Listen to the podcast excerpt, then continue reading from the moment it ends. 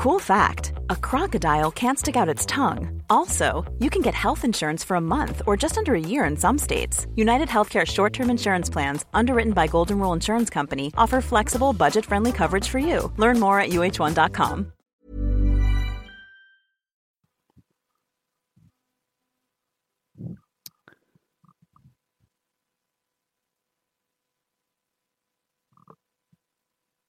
Bonsoir et bienvenue dans le podcast Culture PG du lundi 21 septembre 2020. Nous allons revenir ce soir sur le match Nice-PG d'hier après-midi, la victoire 3-0 des Parisiens. Et on fera ensuite un petit point sur le, mercato, comme d'habitude, puisqu'il y a toujours de quoi dire. Il y a quand même pas mal de rumeurs qui sont sorties dernièrement. On ne reviendra pas sur le, PSG-Metz de milieu de semaine, parce que c'était pas non plus un match spécialement intéressant. On, l'évoquera forcément via les joueurs et via l'évolution de l'équipe ces derniers jours. Mais donc voilà. Nous sommes quatre, comme toutes les semaines, pour débriefer sur cette rencontre et évoquer le mercato parisien. Nous avons normalement, si le son marche bien, Mathieu. Bonsoir Mathieu. Monsieur Martinelli, pardon. Salut à tous. Voilà, nous avons l'ami Simon, l'enfant terrible, qui est là. Absolument, bonsoir à tous. Voilà, et nous avons l'ami Tigno. Bonsoir Titi.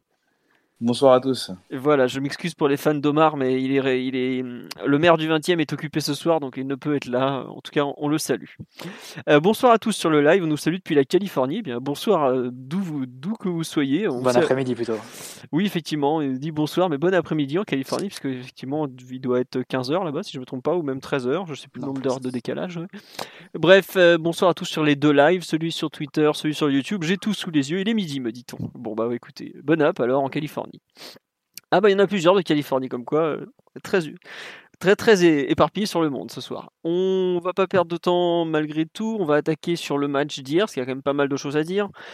Victoire 3-0 des Parisiens avec 3 euh, buts signés Kylian Mbappé sur penalty à la 38e, André Di Maria qui double la mise à la 45e plus 1 et Marquinhos qui clôt la marque à la 66e sur une passe de Di Maria. Euh, donc c'était la deuxième victoire des Parisiens en 4 jours, parce qu'ils avaient gagné 1-0 contre le FC Metz à la 93e sur un but de Draxler. Et j'imagine que le fameux pouls du match est pour moi. Et donc on va se lancer. Eh bien écoutez, ce fut... Oh, je pense qu'on sera tous d'accord pour le dire, la, meilleure rencontre du PSG euh, depuis le début de la saison, aussi bien euh, pour les Parisiens que, même la qualité de match en général, puisque bon, les matchs contre Lens, Marseille ou Metz n'avaient pas été spécialement intéressant, enfin comment dire, brillant en termes de, de, football, de jeu. Donc euh, une bonne rencontre en général, malgré l'horaire euh, franchement euh, inhabituel et personnellement que je déteste, mais ça c'est autre chose. Et donc oui, un, bon match, un PSG qui montre d'entrée au bout de 20 minutes, enfin il a fallu, ouais quoi, même pas 20 minutes, 5-10 minutes pour se mettre un peu dedans, et puis après que ça a commencé à accélérer sérieusement, et qui montre au, à l'OGC Nice qu'il est quand même assez largement au-dessus. Alors est-ce que j'ai envie de dire comme tous les ans, parce que bah, les Nice PSG sont, ces dernières années des, autoroutes euh, vers la victoire pour le club parisien, mais vraiment un, bon PSG, une bonne première mi-temps, 2-0 à la pause, c'est même pas forcément bien payé vu la domination générale des Parisiennes, même si euh, Navas a quand même dû faire un arrêt ou deux. La deuxième mi-temps est, assez débridée, mais ça se finit à 3-0 score final, honnêtement. Euh, ça peut être considéré comme dur pour Nice, qui aurait peut-être mérité de marquer, parce que le, un des meilleurs Parisiens fut, fut Navas. Mais dans l'ensemble, euh, je pense que 4-1 voire 5-1 serait un score qui, n'aurait, euh, qui reflèterait peut-être encore plus la physionomie de la rencontre. Donc une large victoire parisienne qui est amplement méritée ce que je pense, enfin ce qui est à mon sens de très loin le meilleur match de la saison. On a retrouvé euh, un peu de d'animation défensive notamment, euh, offensive pardon. Défensivement, ça a peut-être été un peu moins bon, mais c'est aussi dû à la qualité de l'adversaire parce que je pense que Nice était quand même euh, une équipe qui avait qui a le plus tenté d'attaquer le PSG depuis le début de la saison. D'où le fait qu'ils aient aussi peut-être concédé plus, mais bref, voilà. Et, globalement, le, un retour de, de Kylian Mbappé qui forcément fait fait de grosses différences en termes de de différences faites, puisque le PSG ronronnait un peu euh, devant les buts, euh, manquait un peu de, ce petit punch, de ce petit plus. Et quand il arrive, forcément, ça change des choses. Après, euh, il y a quand même toujours beaucoup de déchets dans le dernier geste, puisque en s'appliquant un peu, le PSG en met pas 3, mais on met 5 ou 6 facile. Hein, entre le, poteau, les, les nombreuses occasions loupées, même Mbappé qui, qui a mis 20-25 minutes à rentrer vraiment à 100% dans son match, mais bon globalement, une victoire qui fait beaucoup de bien, une après-midi euh, où le PSG a tout gagné euh, du sur la de, Nice avec des confirmations individuelles, de, 3 points qui font beaucoup de bien parce qu'il n'y en avait que 3 avant le match. donc voilà, vraiment une, rencontre, peut-être pas parfaite parce qu'il y a quand même une blessure de Gay ou ou, ou, deux trois trucs qu'il faudra revoir. Je pense, je viens d'en parler, l'animation défensive, quelques difficultés aussi à, défendre, peut-être sur les côtés notamment. Mais globalement, un match très très très positif par rapport à ce qu'on avait pu voir, euh, bah, ne serait-ce que la semaine dernière, et un peu l'impression d'avoir euh, retrouvé cette équipe, même si euh, bon, c'est vrai que c'est très lié à un homme. Voilà un peu mon, pouls rapide de, de, cette rencontre. on parle qu'il y avait un côté Leipzig sur ce match. Je ne sais pas si Nice aura un jour le niveau de Leipzig, mais en tout cas, il y avait une vraie belle domination collective qui n'avait pas été vue depuis euh, un certain temps. Mathieu, Simon, Titi, pour compléter ce, pouls du match, euh, très positif, effectivement. Qui veut se lancer Mathieu, comme d'habitude, pour compléter un peu bah pourquoi pas. Euh, non mais après c'est vrai que c'est après la, victoire un peu dans la douleur qu'on avait eu face à Metz en milieu de semaine dernière, tu avais vraiment besoin d'une autre victoire sur, sur la fin de semaine pour, pour vraiment enclencher la seconde et, et démarrer enfin ta saison. Et ça a été, ça a été chose faite à Nice. Bon, c'est un adversaire qui a donné pas mal de, de facilité. Hein. C'est un peu le, le type d'adversaire dont, dont, tu rêves en général pour le PSG, parce que c'est un adversaire qui va chercher à relancer court, quitte à faire des erreurs, et qui va avoir une organisation défensive, on va dire, pas forcément des plus euh, étanches. Euh, maîtrisées. Des plus maîtrisées. Donc, euh, de ce point de vue, c'était un très bon adversaire pour, pour, reprendre de la confiance. En plus, ça, ça, coïncidait avec le retour en forme, pas le retour en forme, le retour tout court de, de Mbappé. Et Di Maria, en plus, qui a pu enchaîner après son match face à Metz, où il, avait, où il avait fini un peu exténué. Donc, tous les ingrédients étaient vraiment réunis pour que Paris lance sa saison, et ça a été le cas. Euh, je dirais donc, j'irai dans ton sens sur, le, sur la satisfaction qu'on a eue sur le, sur le plan offensif, parce qu'on a pour le coup créé des occasions en cascade. Ça a été un peu plus que les quatre occasions créées face à, face à Marseille. Euh, beaucoup de situations, beaucoup d'occasions, sur des situations assez variées en plus, des attaques placées, des, contre-attaques, euh, des coups de pied arrêtés aussi, qu'on marque euh, sur un coup franc le troisième. donc ça, c'était vraiment la partie positive, un bon pressing sur les, notamment en début de match, qui a contraint Nice parfois à, rendre le ballon et à, repartir sur des bases beaucoup plus difficiles pour, lancer ses attaques. Et surtout contraignant à Nice, contraignant Nice de, repartir à chaque fois assez bas et dans une équipe qui, manquait un peu de vitesse ils nous ont assez peu menacés en, contre-attaque, donc euh, de ce point de vue, c'était assez positif. Par contre, là où tu vois que physiquement, l'équipe n'est pas encore vraiment, vraiment rodée et pas, vraiment, pas encore les jambes, c'est que tu as encore une vraie discontinuité dans le pressing ou dans la tenue et la domination dans le camp adverse. C'est-à-dire que Nice a parfois réussi à, passer, à passer la médiane, et quand Nice passait la médiane, Paris était vraiment dans une, attitude plus passive, plus de, repli et de, se coller un peu à la défense et de, protéger son but, euh, plutôt que de chercher à récupérer le ballon. Et ça s'est matérialisé par des situations de, frappe aux 20 mètres de Nice qu'ils ont eu plusieurs fois, 3-4 hein, fois dans le match. Une frappe d'Atal, des frappes de, de aussi. Des frappes aussi de, euh, comment il s'appelle Lesmelou aussi, qui en a eu deux, euh, deux de, suite à un moment. Ouais, c'est vrai. Pied droit, pied gauche. Il y a au total, je crois qu'il y a 5 frappes de loin qui font. Il y a, bah, c'est pas dire, Schneiderlin une, deux Lesmelou, euh, une ou deux Gouiri. Il y a une Ronnie Lopez aussi, mais elle est un peu plus sur une action euh, offensive que sur vraiment une frappe de loin. Quoi. vas-y, Mathieu, continue. Non, mais voilà, c'était ça. Et à chaque fois, on a eu la chance pour le coup de, d'avoir un très bon en Navas qui, euh, qui dans ces cas-là, était, faisait aussi son retour. Hein. Donc, c'est, c'est pas non plus une, une, un retour comme ça négligé ou quoi. C'est, c'est, un, c'est un joueur fondamental pour l'équipe. Il était là contre Metz déjà, attends. C'est son, c'est son deuxième match. Ouais mais je voulais dire par rapport à, par rapport à Marseille, où Rico ah est un peu, un peu léger sur le but et, et Boulka carrément qui donne la victoire face à, face à Lens. Là, tu voyais quand même le contraste et un gardien qui te permet de, de gagner ta deuxième clean sheet. C'est pas, c'est pas forcément un hasard que ce soit là à chaque fois avec, avec Navas. Mais on va dire que c'était vraiment peut-être le bémol de, ce match-là, c'est-à-dire l'attitude peut-être un peu passive en défense, des, des retours défensifs qui n'étaient pas toujours euh, très, très tranchants de la part de Draxler, de Di Maria et encore moins des deux attaquants qui fait que Nice avait quand même plutôt des facilités pour, pour progresser dans le camp adverse, pour mettre Paris euh, en situation de défendre devant sa surface. Mais bon, hormis ça, j'imagine que c'est une situation que, bon, on connaît, hein, c'est un peu la difficulté quand on joue en 4-4-2 d'avoir autant de joueurs offensifs et, de, et qui participent ensuite à, l'effort défensif. Mais là, c'était accentué par le fait que la condition physique des uns et des autres est encore assez précaire. Et, et je pense pas que Paris avait dans les jambes un match complètement plein et, dans, les, dans les deux phases. Donc, de ce point de vue, je serais assez tolérant à ce niveau-là, mais je préfère retenir comme toi, Philo, le, positif qu'il y a eu et, et l'entrain offensif et qui fait du bien parce que on était quand même à, sec hein, depuis, depuis pas mal de temps au niveau offensif. Un but en quatre matchs. Hein. Ouais, un but en quatre matchs cette saison, mais tu peux même étirer ça sur les matchs de juillet et août. Ah oui, on a marqué très peu.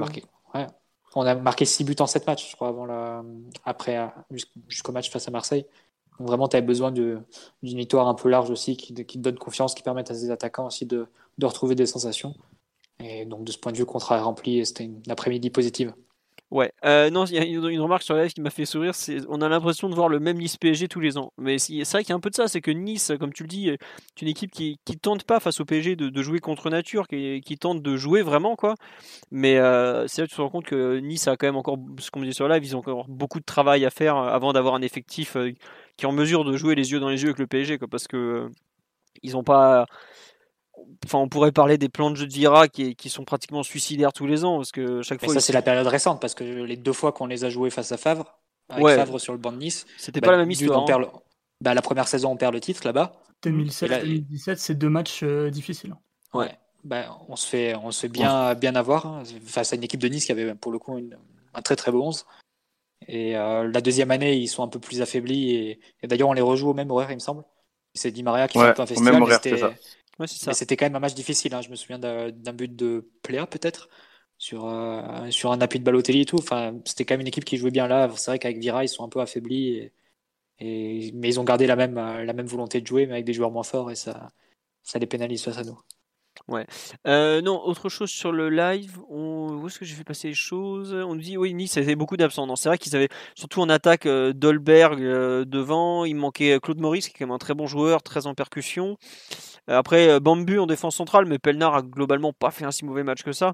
Euh, pour moi, c'est pas leurs absents. Enfin, oui, en, attaque, les absents ont manqué. Euh, je pense vraiment à Dolberg qui a, qui a foutu de Gouiri dans l'axe, alors que bah, on voit qu'aujourd'hui, c'est pas un joueur de, pour, qui est capable de jouer neuf dans un 4-3-3. Quoi. Il manque trop de trucs. Mais en revanche, derrière, euh, arrière droit, euh, qui est le poste où ils ont été le plus en difficulté, c'est le titulaire. Hein. C'est, ils sont, enfin, c'est Atal qui est censé jouer là. Donc euh, il y a eu des absents, je suis d'accord. Ça, je pense que ça leur a plus manqué offensivement que défensivement. Défensivement, bon bah le Robson Bambou, le défenseur central, on sait pas trop ce qui va, ce vaudra à moyen terme. Donc il faut pas non plus, voilà. on nous dit que sans Mbappé sur le terrain, on a marqué un seul but depuis la finale contre Saint-Etienne. Donc ça veut dire qu'on en est à, c'est ça, un, un but en 6-7 matchs. Quoi. Après, c'est aussi pour ça que le PSG investit forcément euh, sur, euh, sur Kylian Mbappé, sur Neymar. C'est parce que bah, heureusement qu'il t'apporte beaucoup de buts vu euh, les, sacrifices que tu fais sur tout le reste de. Mais ça, c'est le dilemme permanent qu'on a depuis maintenant, maintenant 3 ans. Quoi. Donc voilà. On nous dit Atal revient de blessure. Ah, à côté niçois, ils vous diront qu'Atal revient de soirée surtout. C'est pas tout à fait le même problème. Mais bon, ça c'est autre chose.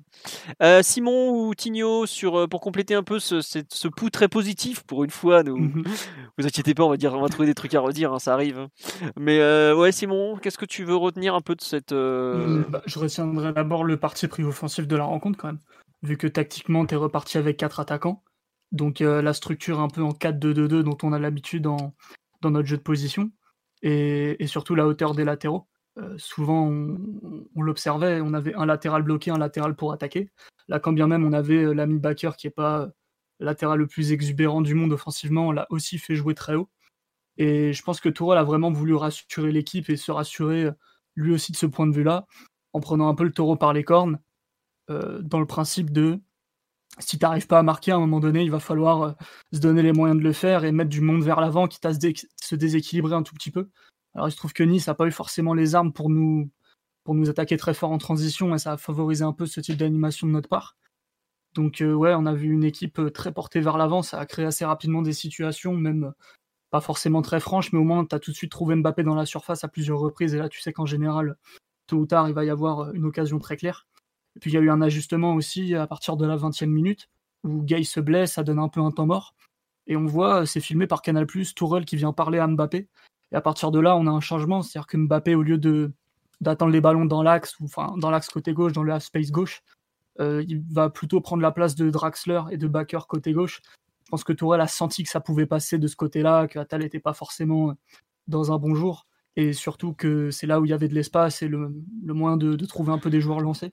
Donc plutôt que de mettre euh, Draxler au backer dans cette position qui était un petit peu privilégiée. Il a mis, il a mis Mbappé et puis là, ça a été vraiment le l'élément qui a, qui a fait basculer le match pour le coup. Parce que dès que Mbappé a pu trouver, avoir un peu des prises de balles côté gauche, Nice, qui s'est pas forcément adapté tout de suite, a explosé très rapidement. Et, et tu finis la mi-temps avec deux buts d'avance grâce à Mbappé qui a fait des prises de balles absolument dévastatrice côté gauche. Et on reviendra sur sa perf individuelle, mais il a passé un nombre de dribbles assez inhabituel. Il a fait vraiment des, des grosses diffs qui prouvent qu'il a quand même un énorme potentiel dans ce, dans ce genre de position, même si on aime bien le faire jouer dans l'axe, pas que offensivement, mais aussi pour euh, pallier un peu son manque de travail défensif, évidemment. Ouais. Donc euh, je retiendrai surtout ça du match, le côté euh, pari offensif et, et l'ajustement qui est, qui est vraiment payant avec une bonne observation du coach pour le coup. Et même la sortie de Gay qui était bon nous a pas déséquilibré plus que ça. Donc euh, vraiment ce qu'il y a à retenir du match d'abord, après on détaillera peut-être un peu. Et c'est marrant en fait, c'est que tu parles de ce changement de tactique parce qu'en gros on a joué 70% euh, du match en 4-3-3. À partir du moment où Gay sort, on passe en 4-3-3 avec euh, Draxler qui vient vraiment plus axe et Herrera. Verratti devant la défense. Ouais, voilà, Verratti devant la défense et Herrera relayeur droit.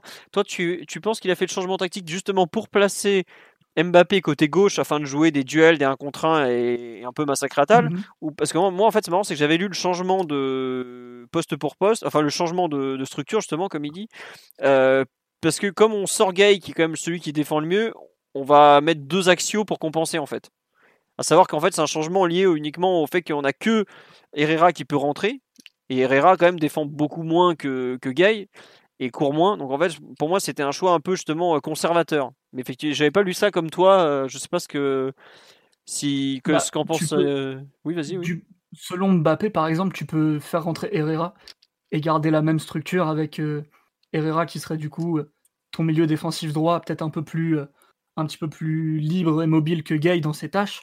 Mais tu pouvais garder Mbappé dans l'axe, à mon avis t'étais pas obligé de remettre Draxler au milieu, de sécuriser un petit peu plus backer et de laisser Mbappé en gros s'occuper de tout côté gauche. À mon avis, je pense que c'était vraiment la volonté de, donner des ballons à jouer à Kylian et, de toute façon ça a été tout de suite efficace et je l'ai pas interprété autrement que, que comme ça, même si j'avais pas écouté ce que, ce que le coach avait dit en conférence de presse par exemple. Moi je suis, je suis d'accord avec Simon, j'ai l'impression que, que c'était vraiment une volonté de, euh, du coach de tenter d'isoler euh, la balle Kylian à gauche et qui joue les, bah, les 1 contre 1, mais c'était même pas des 1 contre 1 parce qu'il était souvent euh, 3 à venir sur lui. Mais, mais... 1 contre 3, ça a marché. Hein. Voilà, il y a 1 contre 3 qui, qui, ont bien fonctionné. Et c'est, je pense que c'est une des choses qui a, qui a changé le match, euh, de, de, pouvoir trouver souvent Kylian le, le long de la touche. C'est ce qu'il fait sur le, sur le second, second but. Il prend la balle euh, dans le rond central et, et il court. et il court et Atal ne peut, ne peut pas l'arrêter, etc. Donc moi, je suis un peu d'accord avec, avec Simon. J'ai l'impression que ce, changement-là, c'était vraiment pour plus isoler, euh, isoler Kylian et qu'il joue vraiment ses, actions offensives-là, à gauche. D'accord. Après, si, le plan, c'est que Kylian prenne la balle à 45 mètres du but sur le deuxième but, complètement excentré le, long de la ligne de touche, et après, il passe, passe trois joueurs, en réassistant un petit pont sur Atal et en conduisant la blessure un peu plus tard. Bah c'est un plan qui est assez osé. Le, euh, petit pont sur Atal, c'est Kipembe qui le trouve euh, un peu plus haut quand même. Il le trouve, il les trouve plus haut d'une belle passe et après il commence son action là. Mais oui, la deuxième, la deuxième, la deuxième, il, part but, il part du, il part du rond central. Ouais, il part totalement du rond central. Mais après, je, le nuance un petit peu parce que c'est, c'est déjà une, nuance ou une tendance plutôt. On voit très très souvent de la part de, de Mbappé. Et l'an dernier, je me souviens qu'on avait fait un débat dans, dans le podcast sur euh, l'animation parisienne. Ça devait être en janvier-février. Et on disait souvent, oui, euh, Paris joue en fait en 3-2-4-1 avec euh, le latéral gauche qui, qui se recentre un peu, qui reste en retrait les deux du milieu qui sont devant la défense, euh, Meunier qui joue piston droit et Mbappé qui va jouer piston gauche, piston entre guillemets, hein, mais euh, assez au large et partir de ses positions assez excentrées pour, euh, pour ensuite percuter balle au pied ou bien faire des appels en rentrant. Et c'est une tendance, je pense qu'il a assez, assez naturellement et il a tendance à se déporter un peu, un peu côté gauche. Parce que fondamentalement pour moi c'est un joueur qui aime pas être dans, dans la nasse, dans le trafic, avec beaucoup de joueurs sur le dos, devoir jouer des, des, euh, des, ballons un peu dans des, dans des périmètres trop, trop restreints et avoir des joueurs vraiment sur le dos qui viennent le charger. Je pense qu'il a besoin parfois de, de s'aérer pour prendre de l'espace, prendre de la vitesse aussi, tout simplement. Et c'est ce qu'il fait sur le, sur le deuxième but, et c'est pour ça qu'il part de ses, de ses positions comme ça. Et je pense qu'il le fait assez naturellement. Il le faisait même à Monaco dans le 4-4 de Jardim avec, avec les marques qui se recentraient. Donc, euh, c'est assez, assez, courant chez le joueur. Ouais, et puis il le fait bien. Hein. Il le fait bien, il le fait très bien. Je crois que c'est, il me semble que c'est l'intro de l'article de l'équipe du jour sur le match qui dit que Ludovic Batelli, qui était donc le sélectionneur des U19, l'imaginait comme étant le encore meilleur pour partir de la gauche euh, vers l'axe. Et aujourd'hui, je trouve que c'est vraiment le, le, le meilleur choix du moment, quoi, en fait. On a, franchement, on l'a vu seul en pointe ça n'a pas été très convaincant. Enfin, il y a, beaucoup de manque dans son jeu de haut but et comme tu le dis, Mathieu, c'est pas un, joueur qu'à mettre dans, dans, le, trafic. Autant certains s'épanouissent complètement à être entouré de, beaucoup de joueurs, je pense à Neymar notamment. Autant lui, c'est pas, pas encore trop son truc. Mais là, quand il part de la gauche comme ça, il est irrésistible parce que on sait que les arrières latéraux sont pas forcément les plus aptes à défendre globalement dans le football. C'est un poste un peu bâtard où on te met des anciens défenseurs centraux ou des anciens ailiers reconvertis qui n'avaient pas le niveau. Et là, il a, enfin, ce qu'il a fait à Atal hier, euh, oh euh, le pauvre Atal, il a perdu 10 millions d'euros de valeur en un match. Quoi. Enfin, ce qu'il lui a fait, c'est la, façon dont il accélère. En fait, je trouve que le PSG a bien vu qu'il était euh, très dominant sur ce côté. Et vraiment, je trouve que c'est bien. L'équipe est, assez mûre. Enfin, je sais pas si c'est mûr ou si c'est de la facilité de dire bon bah là on passe, on pilonne ce côté-là. On pilonne, on pilonne, on pilonne. On l'a moins fait en deuxième mi-temps, mais je pense aussi qu'il n'avait pas forcément des jambes pour faire ça pendant 90 minutes parce que c'est quand même son il problème. Il est sorti avant la fin d'ailleurs, on le rappelle. Ouais, c'est lui qui dit euh, vous m'en laissez une dernière et puis après euh, je, je, sors parce que voilà. puis, ouais, il demande, 5, il demande 5 minutes à, à Tourelle, je crois. Ouais, c'est ça. il fait le geste genre laissez-moi encore 5 minutes et d'ailleurs il est pas loin de marquer sur ces 5 minutes. Bah, il marque, mais c'est refusé sur les 5 minutes de Rab.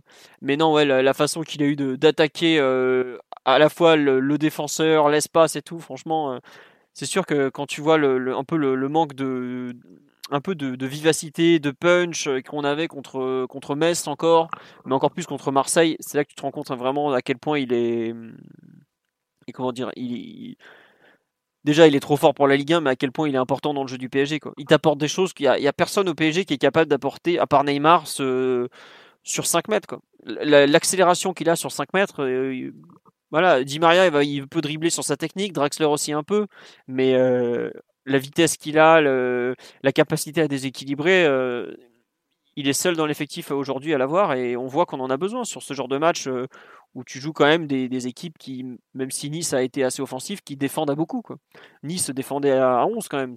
Enfin, c'était pas, même si Dugouri était un peu un peu tout seul devant, il y avait quand même beaucoup de monde. Quoi. Enfin, il y avait beaucoup de monde qui défendait. Vraiment, cette, euh, je trouve que la façon dont on a su amener le ballon dans des zones où il était en mesure de faire la différence, la façon dont on a été patient dans le jeu, c'est vraiment euh, très positif et, je trouve que ça montre un, certain calme face à la situation. Il y a quand même pas mal de rumeurs un peu, un peu bon, pas, pas génial, génial, qui, qui, est, qui est vraiment intéressante. Voilà. Euh, Simon Tignot, sur l'aspect collectif, est-ce qu'il y a autre chose sur lequel vous voulez revenir? Parce qu'on n'en est qu'à 22 minutes là, de podcast, autant dire qu'on n'a rien dit encore. Donc, euh... oui. Si... si tu veux prendre la parole?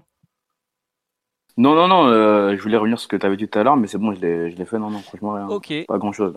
Euh, Simon, tu as des choses à dire sur l'animation offensive, l'animation défensive mmh, bah, L'animation défensive, il y a eu quelques manques dans le pressing quand même dans le sens où on a tenté un peu le pressing en 4-4-2 assez individuel quand même, mais ça qu'on voit, régulièrement. Et, Nice a pu, s'en tirer même tactiquement parce que, et on le voit dès le début du match, c'est que Nice avait quand même une supériorité numérique au début. Si tu considères que notre vrai milieu c'était le double pivot avec, euh, avec au début, puis ensuite Herrera quand même beaucoup plus proche de Verratti que, Draxler, là où, où Nice t'en mettait trois dans la même zone. Et vu que les attaquants n'isolaient pas vraiment Schneiderlin, ne le pressaient pas, ne le marquaient pas, c'est vrai que plusieurs fois ils ont pu trouver Schneiderlin face au jeu. Et, ça a été un peu la clé pour eux, c'est-à-dire de toujours trouver des joueurs un peu libres euh, qui, pouvaient, qui pouvaient ensuite orienter sur les côtés. Et même sous pression, vu qu'on manquait un petit peu de, de tranchants, on n'a pas pu bien les étouffer. Et côté faible, ils pouvaient ressortir aussi en changeant le jeu, en, trouvant des reversements ou, des, ou des, même des combinaisons. Hein. C'est pas une équipe euh, où il n'y a que des pieds carrés du tout. Donc euh, c'est vrai que dès qu'on leur a laissé un peu, un peu l'occasion, ils sont, ils sont vraiment restés appliqués dans leur volonté de, sortir court, de jouer. Et il y a des chiffres qu'on voit pas habituellement en Ligue 1. Le fait qu'ils aient 52% de possession euh, euh passé les 10 premières minutes ou premier quart d'heure. Le fait que en termes d'intensité du pressing, on ait des chiffres beaucoup plus, plus hauts du coup que d'habitude, mais c'est-à-dire qu'on autorise plus de passes dans, dans, le camp adverse. Le fait que qu'ils aient autant de dribbles tentés que nous, donc euh, la volonté toujours de progresser, toujours de, déstabiliser. C'est pas, pas un attaquant, c'est pas un, opposant, pardon, un adversaire Nice qui t'a laissé euh, tout faire comme tu avais envie de le faire. Donc certes, ils ont manqué un peu des ingrédients qu'on n'aime pas d'habitude, c'est-à-dire euh, attaquer très très fort l'espace en transition, ce genre de choses. Qu'on, pour le coup, on avait un plan de jeu résolument offensif. Mais pour autant, Nice s'est pas déballonné du tout. Ils sont restés fidèles à leur plan de jeu. Et, mine de rien, il leur a manqué pas grand chose pour marquer. Peut-être un petit peu de, un peu de talent, quelques situations un peu mieux exploitées. PSG a pas défendu de n'importe comment. Je trouvais que le pressing était pas bon.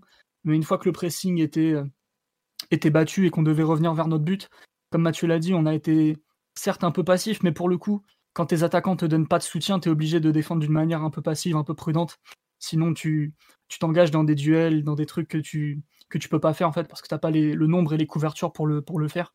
Et j'avais peur à un moment donné, j'avoue, de voir le match face à Lyon en Coupe de France par exemple à, au Parc OL où on voit euh, Gay et Paredes en train de courir après leur vis-à-vis alors qu'ils ont 50 mètres d'espace à couvrir à deux. Et là, c'est des, des écueils quand même qu'on voit régulièrement dans notre animation défensive et que depuis globalement la Champions League, on a un petit peu gommé en prenant une approche un petit peu plus passive, un petit peu plus proche de la surface, et ce qui est pas, pour le coup, pas pour me déplaire, parce que même si Nice a des situations en expected goals, ils sont même pas à 1, ils doivent être à 0,90. Ouais, c'est ça. Donc ils auraient, pu, ils auraient pu te mettre un but, mais au final, c'est pas. Vu le peu d'efforts des attaquants pour défendre et le peu de kilomètres qu'on avait dans le moteur, vu que je pense pas qu'on ait fait un match à 100 km parcouru. Non, non, non, on était Je crois qu'on est, on finit à 95 ou un truc du genre. Voilà, ou, même 92 et eux 95. Mais des, des, chiffres raisonnables. Euh, globalement, on s'en est plutôt bien sorti de ce point de vue-là. Après, c'est vrai qu'au niveau du pressing, ça a été très, euh, très moyen. Et puis Nice avait globalement euh, les bonnes idées pour s'en sortir aussi. Ouais. sur le live, on nous dit que ouais, le pressing a aussi baissé d'intensité après le, en gros le le premier quart d'heure. Ouais, voilà quoi. Ouais, on les première minute. Ouais, après, enfin, je pense que aussi, tu vois, on en parlait tout à l'heure d'animation défensive, c'est-à-dire le fait qu'on a pressé très haut, mais après on les a, globalement, on s'est, soit on pressait, soit ensuite on attendait pratiquement dans nos 30 mètres. Je suis pas sûr qu'on était physiquement en mesure de faire beaucoup plus, quoi. C'était un peu euh, le, le, plan, genre, bon, soit on l'a très haut, soit euh, tant pis, on, on revient en petite façon, quand tu... un, peu, un peu à l'italienne, quoi. Beaucoup d'équipes de Serie A qui font ça en ce moment. Mais quand tu défends, quand tu défends un 6 ou 7, forcément, euh, les 6 ou 7 joueurs, ils ont tendance à se recroqueviller devant leur but parce qu'il y a moins d'espace à, à, courir comme ça. Forcément, tu dois défendre euh, peut-être 30 mètres. Tu vas pas, tu vas pas, si tu défends un 6, tu ne veux pas t'étaler complètement sur, euh, sur toute la largeur du terrain. C'est pas, ou la longueur du terrain plutôt. Ça, c'est pas, pas jouable. Forcément, quand tu es, es en sous-nombre, tu as tendance à te recroqueviller, à vraiment protéger en particulier l'axe et, et vraiment le devant de ta surface. C'est pour ça que tu as eu beaucoup de rebonds, entre guillemets, ou de, situations de passe en retrait pour Nice qui pouvaient ensuite euh, allumer ou bien chercher la, position de frappe euh, et ensuite trouver Navas. Ouais. Euh, Tigno, sur l'animation défensive, tu rajoutais, ou sur le pressing, tu rajoutais quelque chose bah, en vrai, les, les, frappes de loin, moi, je les ai pas trouvées toutes dangereuses. Hein. Franchement, je trouve qu'on a, pas mal défendu après défensivement quand on était un peu dans ces situations d'attente. Marquinhos, Verratti se jetaient bien sur les, sur, sur les, sur les joueurs niçois. Il y en a qu'une qui sont passés, comme tout à l'heure, on a parlé des deux frappes de Lesmelou ou d'autres. Mais vraiment, défensivement, si on concède que ça, de la façon dont, euh, bah, dont, nos attaquants défendent, enfin, avec la façon dont nos attaquants défendent, c'est-à-dire qu'ils ne défendent pas, et euh, les six joueurs seulement pour défendre, je pense que ça va. Ça, ça va, je pense qu'il y, a pire. Et, et on s'en sort plutôt bien. on s'en sort plutôt bien, pardon. Ouais c'est pas l'animation défensive, mais euh, sur euh, le live, on nous parle effectivement de l'envie de relance des deux défenseurs centraux. C'est vrai que. Ah bah j'allais en parler. Eh ben, vas-y, vas-y, euh, je t'en prie. J'attendais un peu, je pensais qu'on allait en parler peut-être après dans les performances individuelles. Non, non, mais là, comme c'est comme c'est un, comportement commun des deux défenseurs centraux, je pense qu'on peut en parler dans l'analyse collective. Ouais, bah, j'allais dire que j'avais que j'ai bien aimé vraiment certaines choses. Dans le jeu avec ballon de Marquinhos Kipembe. Bon, Kipembe, c'est habituel, on sait que c'est un joueur qu'on utilise beaucoup à la relance, euh, qui, a, qui n'a pas froid aux yeux qui tente toujours de faire euh, avancer le ballon par ses passes. Euh, parfois quelques conduites, même si c'est, c'est, un, peu plus rare. Mais c'est quelque chose qu'il, fait souvent. Bah, tout à l'heure, on a, parlé de la passe sur le but pour Mbappé. Bon, c'est pas une passe énorme, mais il, trouve bien Mbappé à gauche qui ensuite fait son, fait son action. j'ai aimé aussi une passe en deuxième mi-temps pour Drexler, je pense que c'est la 51e entre les lignes, où il trouve Drexler, c'était, plutôt pas mal. Lui, c'est dans la lignée de ce qu'il fait depuis, depuis tout le temps, hein, depuis toujours ou presque. Et Marquinhos, qui m'a, qui m'a un peu surpris, euh, je sais plus c'est qui qui disait, je crois que c'était toi Philo, que Marquinhos n'utilisait pas assez euh, son gelon euh, comme lorsqu'il était au milieu de terrain il y, a, y, a, un an. Même pas. À moi, je, je trouvais que c'était pas une question de milieu de terrain ou défense centrale parce que quand il était au milieu de terrain, oui, oui. il était, mais il avait complètement arrêté de l'utiliser. Il, il le faisait une fois par match et là de nouveau il envoie des transversales 3, 4, 5, 6 fois. Et ben je regrette, mais ça fait du bien. Ça fait du bien, il, en, il en a fait euh, des, des pas mal. À un moment, à la 47e, il y en a, il y en a un, une relance où il trouve euh, backer de la poitrine. Et ça fait accélérer le jeu. On a presque une occasion, même Mbappé se fait reprendre à la, à la course, je sais plus par, par quel défenseur. Mais il en a fait des, vraiment pas mal, et même l'action à la 69e où il y a Florenzi qui fait le, qui fait le centre en demi-volée pour, euh, pour Mbappé. Il en fait deux, euh, deux dans, dans l'espace euh, d'une minute pardon, où on garde le ballon, on fait une grosse, une grosse séquence. Et c'était vraiment super intéressant. Il y a aussi des moments où il arrive, il arrive à, trouver, à trouver des coéquipiers au sol, etc. Et je trouve que c'est quelque chose qui devrait beaucoup plus utiliser, qui devrait avoir il est capable de le faire et on a l'impression des fois qu'il se retient, qu'il ne le fait pas assez, qu'il le fait pas assez, qu'il le fait pas tout le temps. Et je pense que c'est quelque dans le jeu qu'il devrait faire de plus en plus. Euh, je ne dis pas prendre exemple sur Kipembe, mais s'il peut avoir 3, 4, 5 passes comme ça dans, dans, le match, ça peut faire beaucoup de bien et ça peut nous permettre d'amorcer de, de, belles actions. Quoi. Et donc, euh, oui, j'ai beaucoup aimé le, match des deux euh, à la relance. Après, il y a un truc qui est cool surtout, c'est qu'il relance long, mais il relance pas de la même manière quand il joue long. C'est-à-dire que Kimpembe, c'est toujours au sol, et, et Marquinhos, c'est toujours aérien. Et déjà que tu n'as pas les mêmes angles avec un gaucher et un droitier, le fait que tu aies deux façons de faire très différentes, Kimpembe, on sait que c'est très fort au sol, très claqué, c'est pratiquement, bah, pratiquement impossible à intercepter, et puis c'est précis. Marquinhos...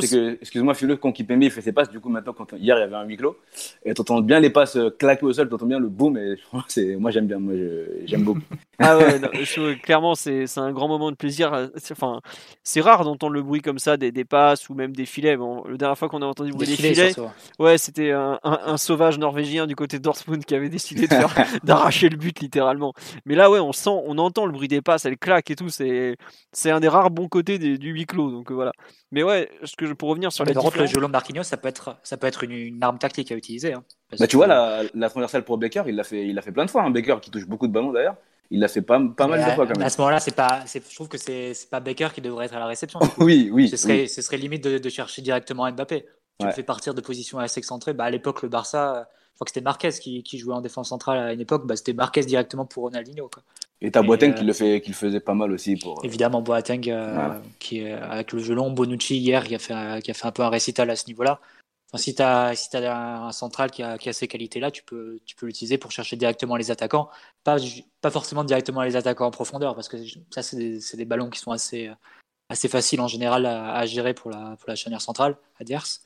Mais chercher les attaquants excentrés, les ailiers en particulier, ça peut être, ça peut être une solution. Donc, il euh, faudra voir comment, si Marquinhos reste en défense centrale notamment, si, euh, comment cette arme est, mise à, profit par le PSG. Bah, tu vois, dans la volonté d'isoler Mbappé euh, à gauche, si tu peux le trouver, comme tu dis, par une transversale comme Marquinhos, et qu'il parte de plus loin pour attaquer, le, attaquer son latéral, ça peut, être, ça peut être super intéressant, vu qu'il a une qualité de, de débordement exceptionnelle, et après il peut s'ouvrir il peut le terrain pour frapper, ou pour trouver un latéral comme Florenzi, ou pour aller centrer. Quoi.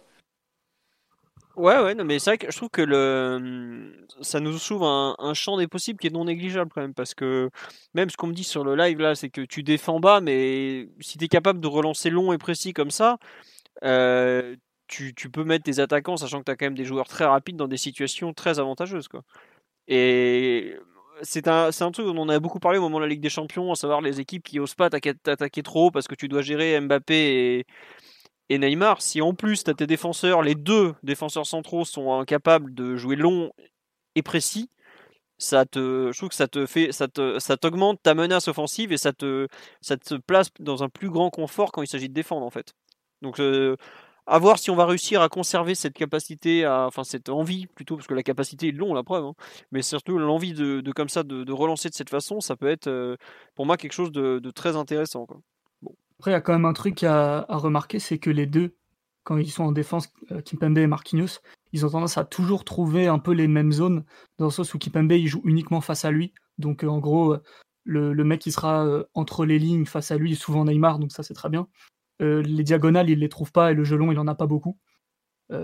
et Marquinhos, lui, bah, c'est l'inverse, il joue que en diagonale il joue vraiment beaucoup, un peu, bah là, typiquement, l'option c'était Bakker, donc il avait un peu sa longue balle diagonale euh, du, côté droit vers, vers le côté gauche.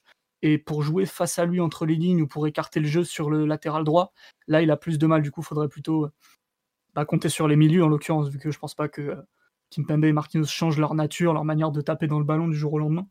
Mais c'est vrai que les deux jouent beaucoup à gauche et à droite. C'est pratiquement que Verratti qui est capable de, t'ouvrir un peu euh, avec son pied droit de, la gauche vers la droite, éventuellement Paredes s'il est sur le terrain. Mais, mais c'est vrai que les, les deux, euh, les deux jouent un peu dans les mêmes zones et parfois. euh, Enfin, c'est pas que c'est dommage parce que déjà, s'ils le font, on est bien content, vu sinon on serait pas en train d'en parler. Mais c'est des spécificités à prendre en compte quand même. Et le fait que, que Baker joue aussi haut, notamment, là où normalement le- nos arrières-gauches sont un petit peu bloqués sur le terrain, euh, ça a donné des options préférentielles aux deux joueurs en même temps. Quoi.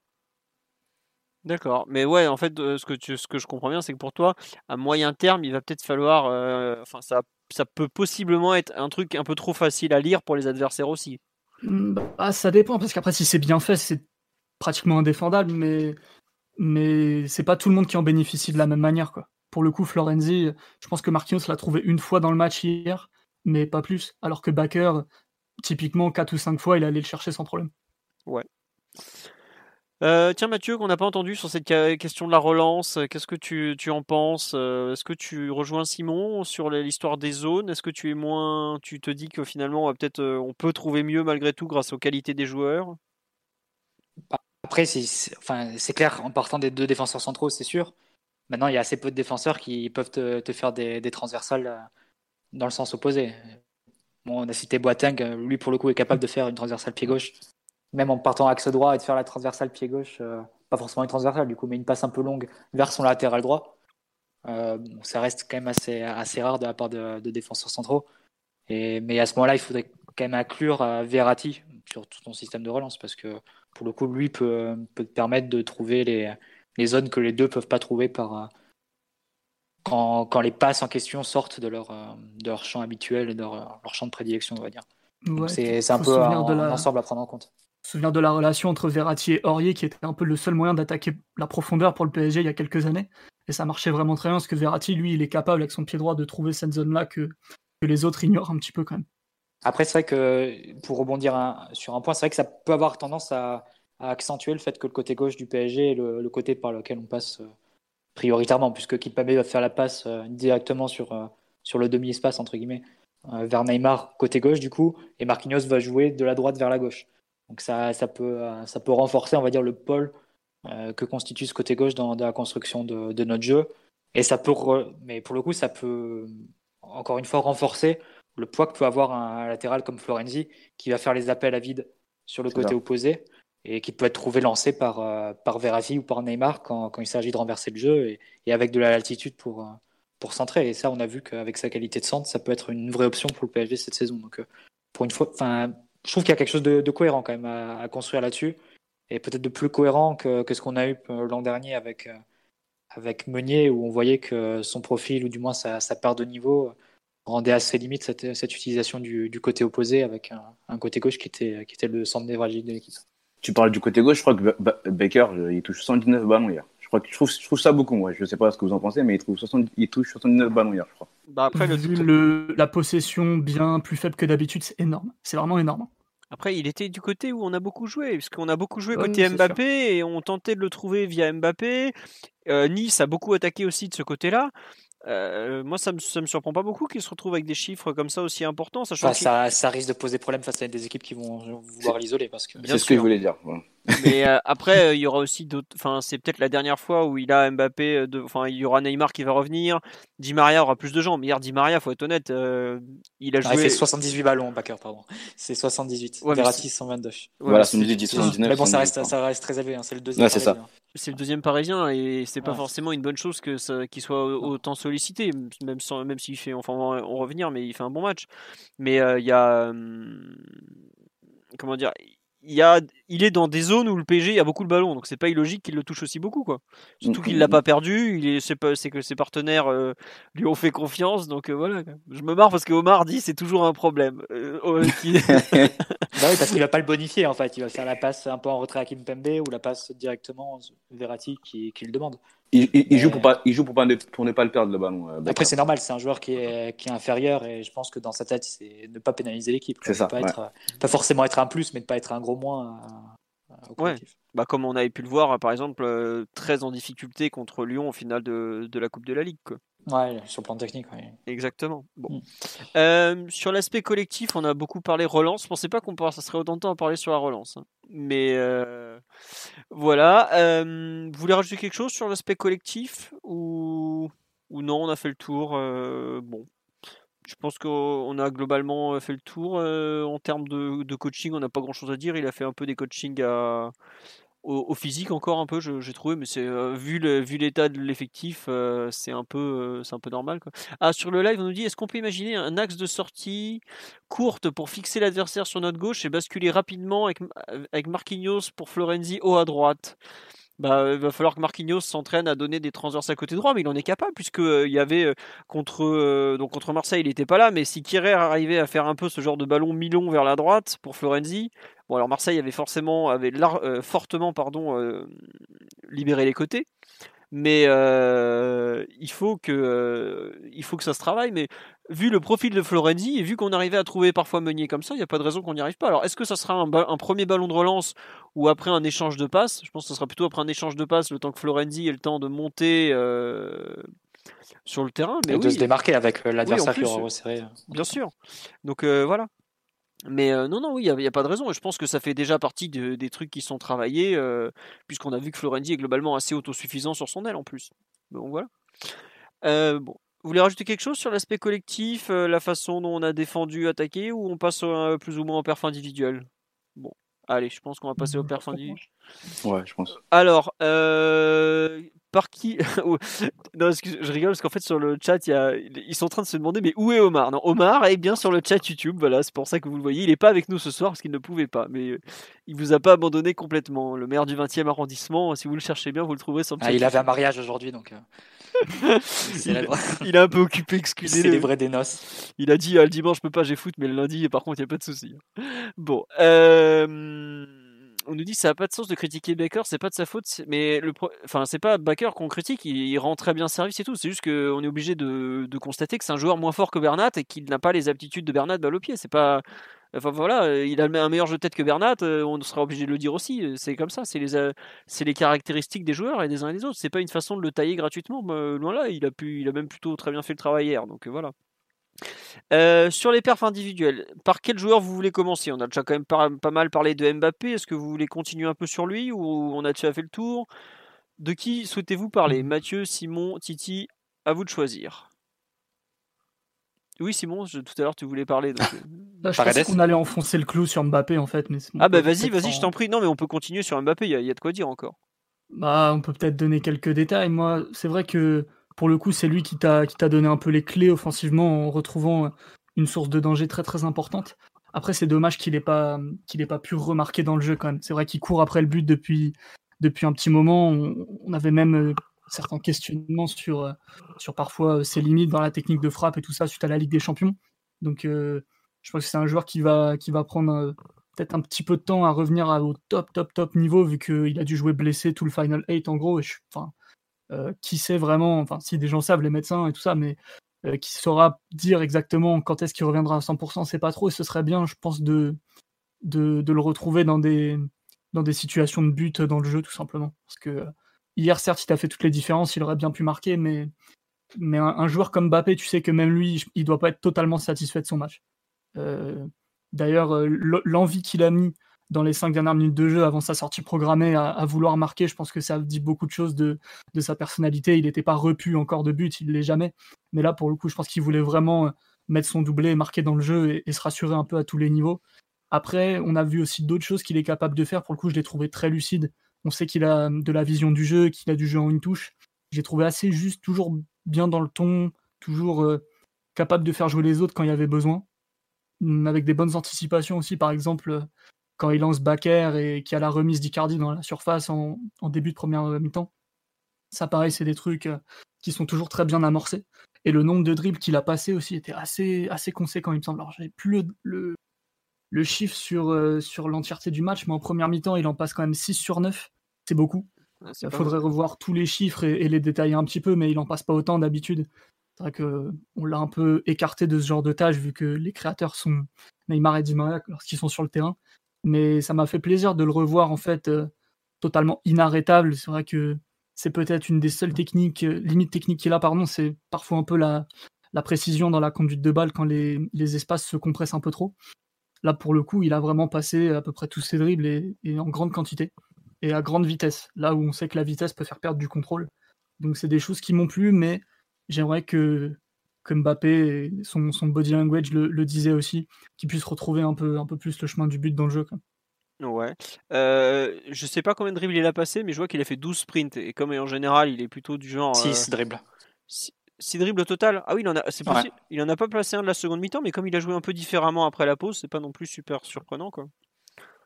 C'était plus des appels en profondeur en deuxième mi-temps que des vrais dribbles, c'est vrai.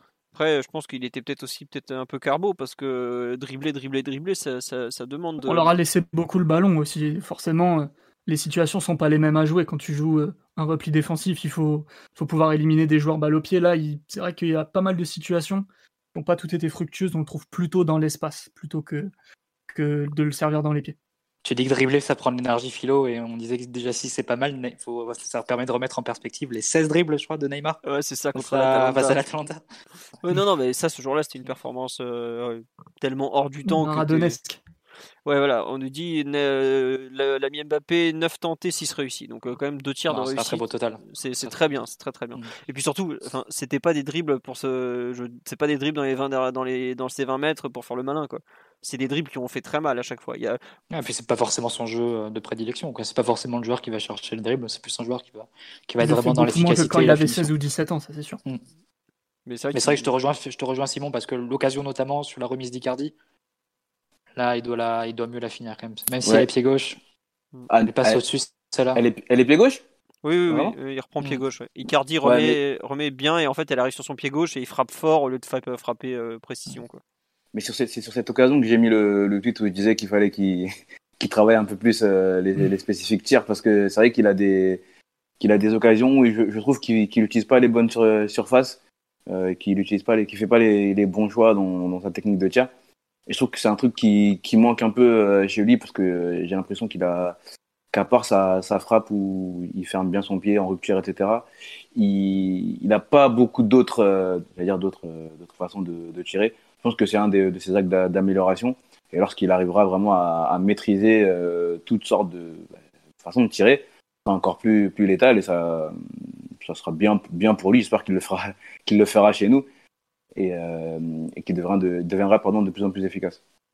Parce qu'il y a, des, il y, a, il y a certaines frappes vraiment où je, même bon là sur le but, le deuxième but, il fait quelque chose d'exceptionnel, mais je, je pense qu'il peut encore mieux faire sur sa frappe. Après, euh, c'est pas facile. Il vient de faire une, une, une, action, il prend la balle au talent, on l'a dit avec Marty de, de, de, la ligne médiane, il est peut-être un peu en bout de course, etc. Mais je, je suis sûr qu'il peut, qu'il peut mieux finir et que plus tard, il finira mieux et ce sera. Après, il a que 21 ans, il a, il a le temps et ce, ce sera beaucoup mieux. Mais je, je pense qu'il peut mieux faire sur euh, certaines de ces, de ces situations et on, on gagne, il gagnerait à vraiment, euh, je pense, travailler. Peut-être qu'il travaille déjà beaucoup, assez, beaucoup dessus, mais travailler encore plus là-dessus et devenir beaucoup plus létal. Je pense que ça peut que lui faire du bien. Euh, il y a Omar qui nous parle des préférences motrices de, de, Après, euh, il y a une, je trouve qu'il y a une remarque qui est très juste sur le live, c'est la façon dont il a tiré son penalty. Euh, on l'avait vu jusque-là tenter de les placer avec peu de réussite. Là, il a plutôt tiré fort et et en fermant son pied. Et en fermant son pied. voilà. Et ouais, ouais, mais je trouve que le penalty était mieux tiré que d'habitude parce que je trouve, enfin jusque-là, je, je, le considérais comme un tireur de penalty assez moyen, pour pas dire plus.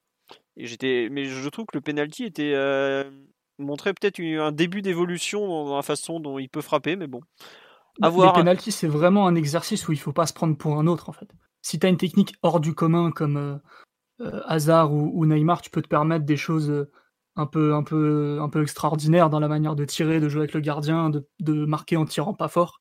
Mais quand t'es pas un immense tireur, il faut quand même beaucoup d'humilité et se dire que tu dois tirer fort sous la barre et, en général, ça, c'est, les techniques les plus efficaces quand tu n'es pas capable de, de, jouer avec le gardien de, comme les plus grands tireurs le font.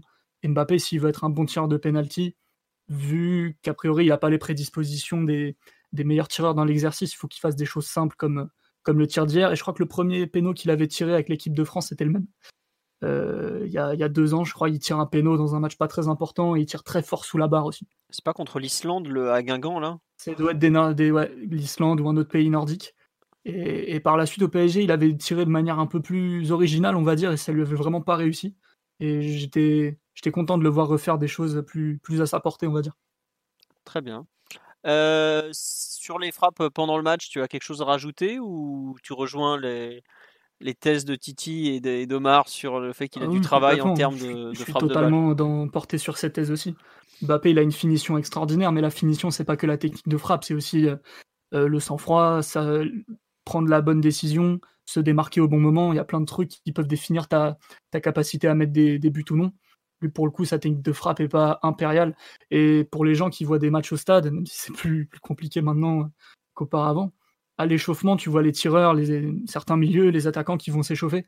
Mbappé n'est pas du tout, du tout celui qui trouve le plus euh, le petit filet, le ras du poteau. C'est un tireur euh, relativement neutre, qui est pas extraordinaire. Alors il a la personnalité de s'élever. Je pense qu'on on se rappellera toute notre vie de son tir face à la Croatie, qui est ultra spontané, ultra inarrêtable. Mais pour le coup, c'est des trucs qui sortent un peu de, l'ordinaire vu, son profil de frappe. Je pense que avec le temps, il va l'améliorer s'il fait du spécifique, ça c'est sûr. Il faut, guetter sa progression et lui laisser du temps. Bien sûr, après, quand tu. Bah, va pas comparer à Neymar, c'est un, un, tout autre joueur. Mais quand tu compares les zones que va chercher Neymar, et des fois même ça lui joue des tours parce que dans le Final 8, il, a, il y a des occasions et il essaie toujours de trouver la zone où le gardien ne peut pas aller la chercher. Le ras du poteau. Voilà, le ras du poteau, etc. Et quand tu vois ce que fait Neymar là, tu te dis, bon, Mbappé, il a encore beaucoup de travail, c'est normal vu son âge, etc. Mais lorsqu'il arrivera à peut-être s'approcher de, de, ça, ça va être encore plus, plus incroyable. Quoi. Après, n'oubliez pas qu'il risque de jouer l'Euro en fin de saison avec euh, Didier Deschamps, roi du spécifique. Il va nous le rendre euh, déjà avec 20 kilos de muscle en plus, comme, à chaque fois qu'on l'envoie là-bas en stage. Et peut-être qu'il sera aussi plus affûté. Mais c'est vrai que ça fait partie des axes de progression et c'est peut-être aussi pour ça qu'aujourd'hui il a un taux de réussite en termes d'occasions euh, converties qui n'est pas non plus exceptionnel. il marque beaucoup parce qu'il se crée un volume d'occasions monumental, mais il n'a pas un taux de réussite qui est pour l'heure exceptionnel non plus. Quoi ce qui, ce qui est un propre de, de pas mal de, de, bons attaquants. Enfin, le meilleur buteur de l'histoire du club est quand même un type qui ratait pas mal d'occasions, mais qu'on avait tellement qu'au bout d'un moment, bah, t'arrives pas à le cadrer, donc il, te fait mal. Quoi. Mais c'est vrai qu'il peut forcément euh, s'améliorer vu sa capacité à, à frapper euh, un peu trop de la même façon et à peut-être euh, pas encore à être totalement au comment dire totalement au point quand il faut juger la situation et ce qu'il ce qu'il faut faire quoi, face au but en tout cas. Ah, il n'a pas le, le, tir de d'Aguero quoi. Oui c'est sûr. Mais bon.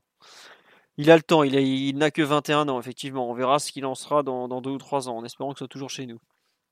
Euh... Qu'est-ce que je vais vous dire? Vous, euh, Mathieu, tu as rajouté quelque chose sur le match de, de Mbappé ou, ou, un peu ses axes de progression ou non tu c'est bon? Non, non, c'est un peu, un peu le débat qu'on fait habituellement. Voilà, ouais. Bon, après, faut, faut non, mais juste, c'est là, en fait, on, on, a joué trois matchs sans lui. Il revient et je trouve que quand tu joues des matchs sans lui et qu'il revient, tu te rends encore plus compte de à quel point il est fort, en fait. Quoi. C'est là euh, où tu te rends compte que c'est vraiment un extraterrestre. Quoi. Là, ce qu'il a fait, euh, Enfin, avant le match, je me, je me, je me revois Tourelle en conférence de presse. Il faut y aller doucement, vous savez, il revient de blessure, faut pas en attendre trop. J'attends pas qu'il nous gagne le match à lui tout seul, tout ça. Ok, en une mi-temps, il avait fait bon, allez, on va arrêter les conneries, euh, filez-moi le ballon, euh, on, va régler ça, quoi.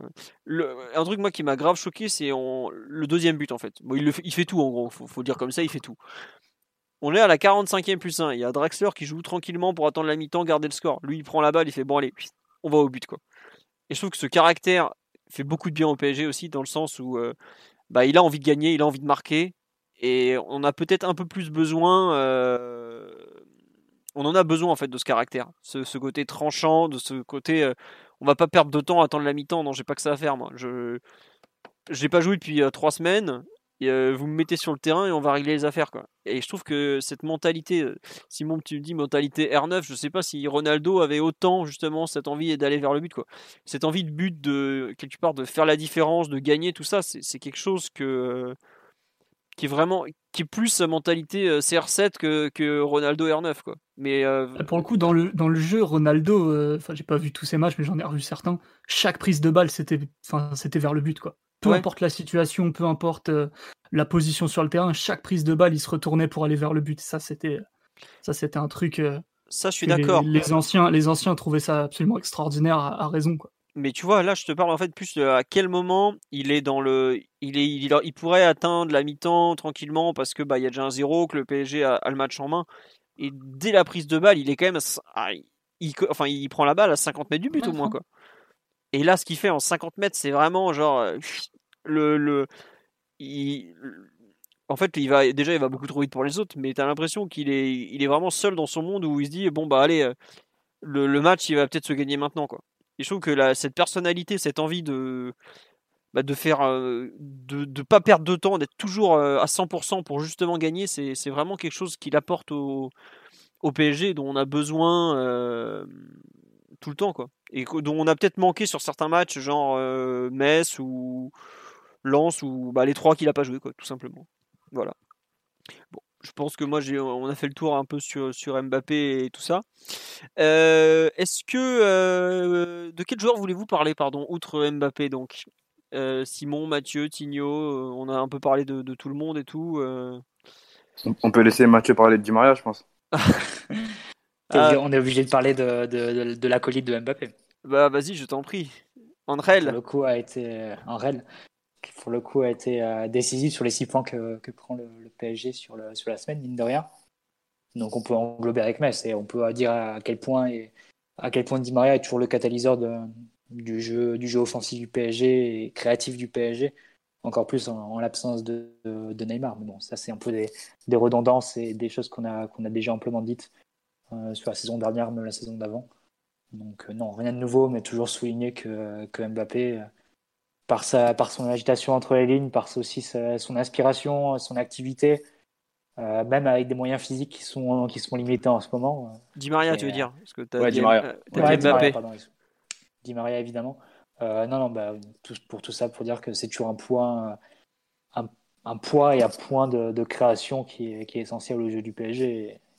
Et, on l'a très bien vu cette semaine. C'est difficile de créer une occasion sans qu'elle parte des pieds de, de Di Maria quand Neymar est absent. T'as le commentateur de Canal qui a dit, euh, qui disait la lumière s'allume lorsque le ballon arrive dans les pieds de Di Maria. Ouais, c'est lui qui, c'est l'interrupteur. Ouais, voilà. Et ben hier c'était, totalement ça. On l'a beaucoup trouvé euh, de façon euh, très très axiale, dépositaire du jeu. Il a fait la différence vraiment. physiquement, il était peut-être pas, sans doute pas à 100%, hein, un peu fatigué. Il a vraiment fait la différence par sa qualité technique, par ses passes, par sa vision, etc. Il a été très bon, beaucoup trouvé. Je sais pas si vous, si vous avez, vous avez trouvé la même chose, mais beaucoup trouvé par Verratti facilement euh, dans, dans, dans l'axe. Je crois qu'à la 58e, à un moment, euh, il fait une passe top euh, entre les lignes Verratti. Il le, il le, trouve vraiment facilement et ils sont, bah, bien sûr, c'est plus facile pour lui de jouer avec, avec Enrel que d'autres. Et non, je l'ai trouvé top et les six points, on, on lui doit beaucoup.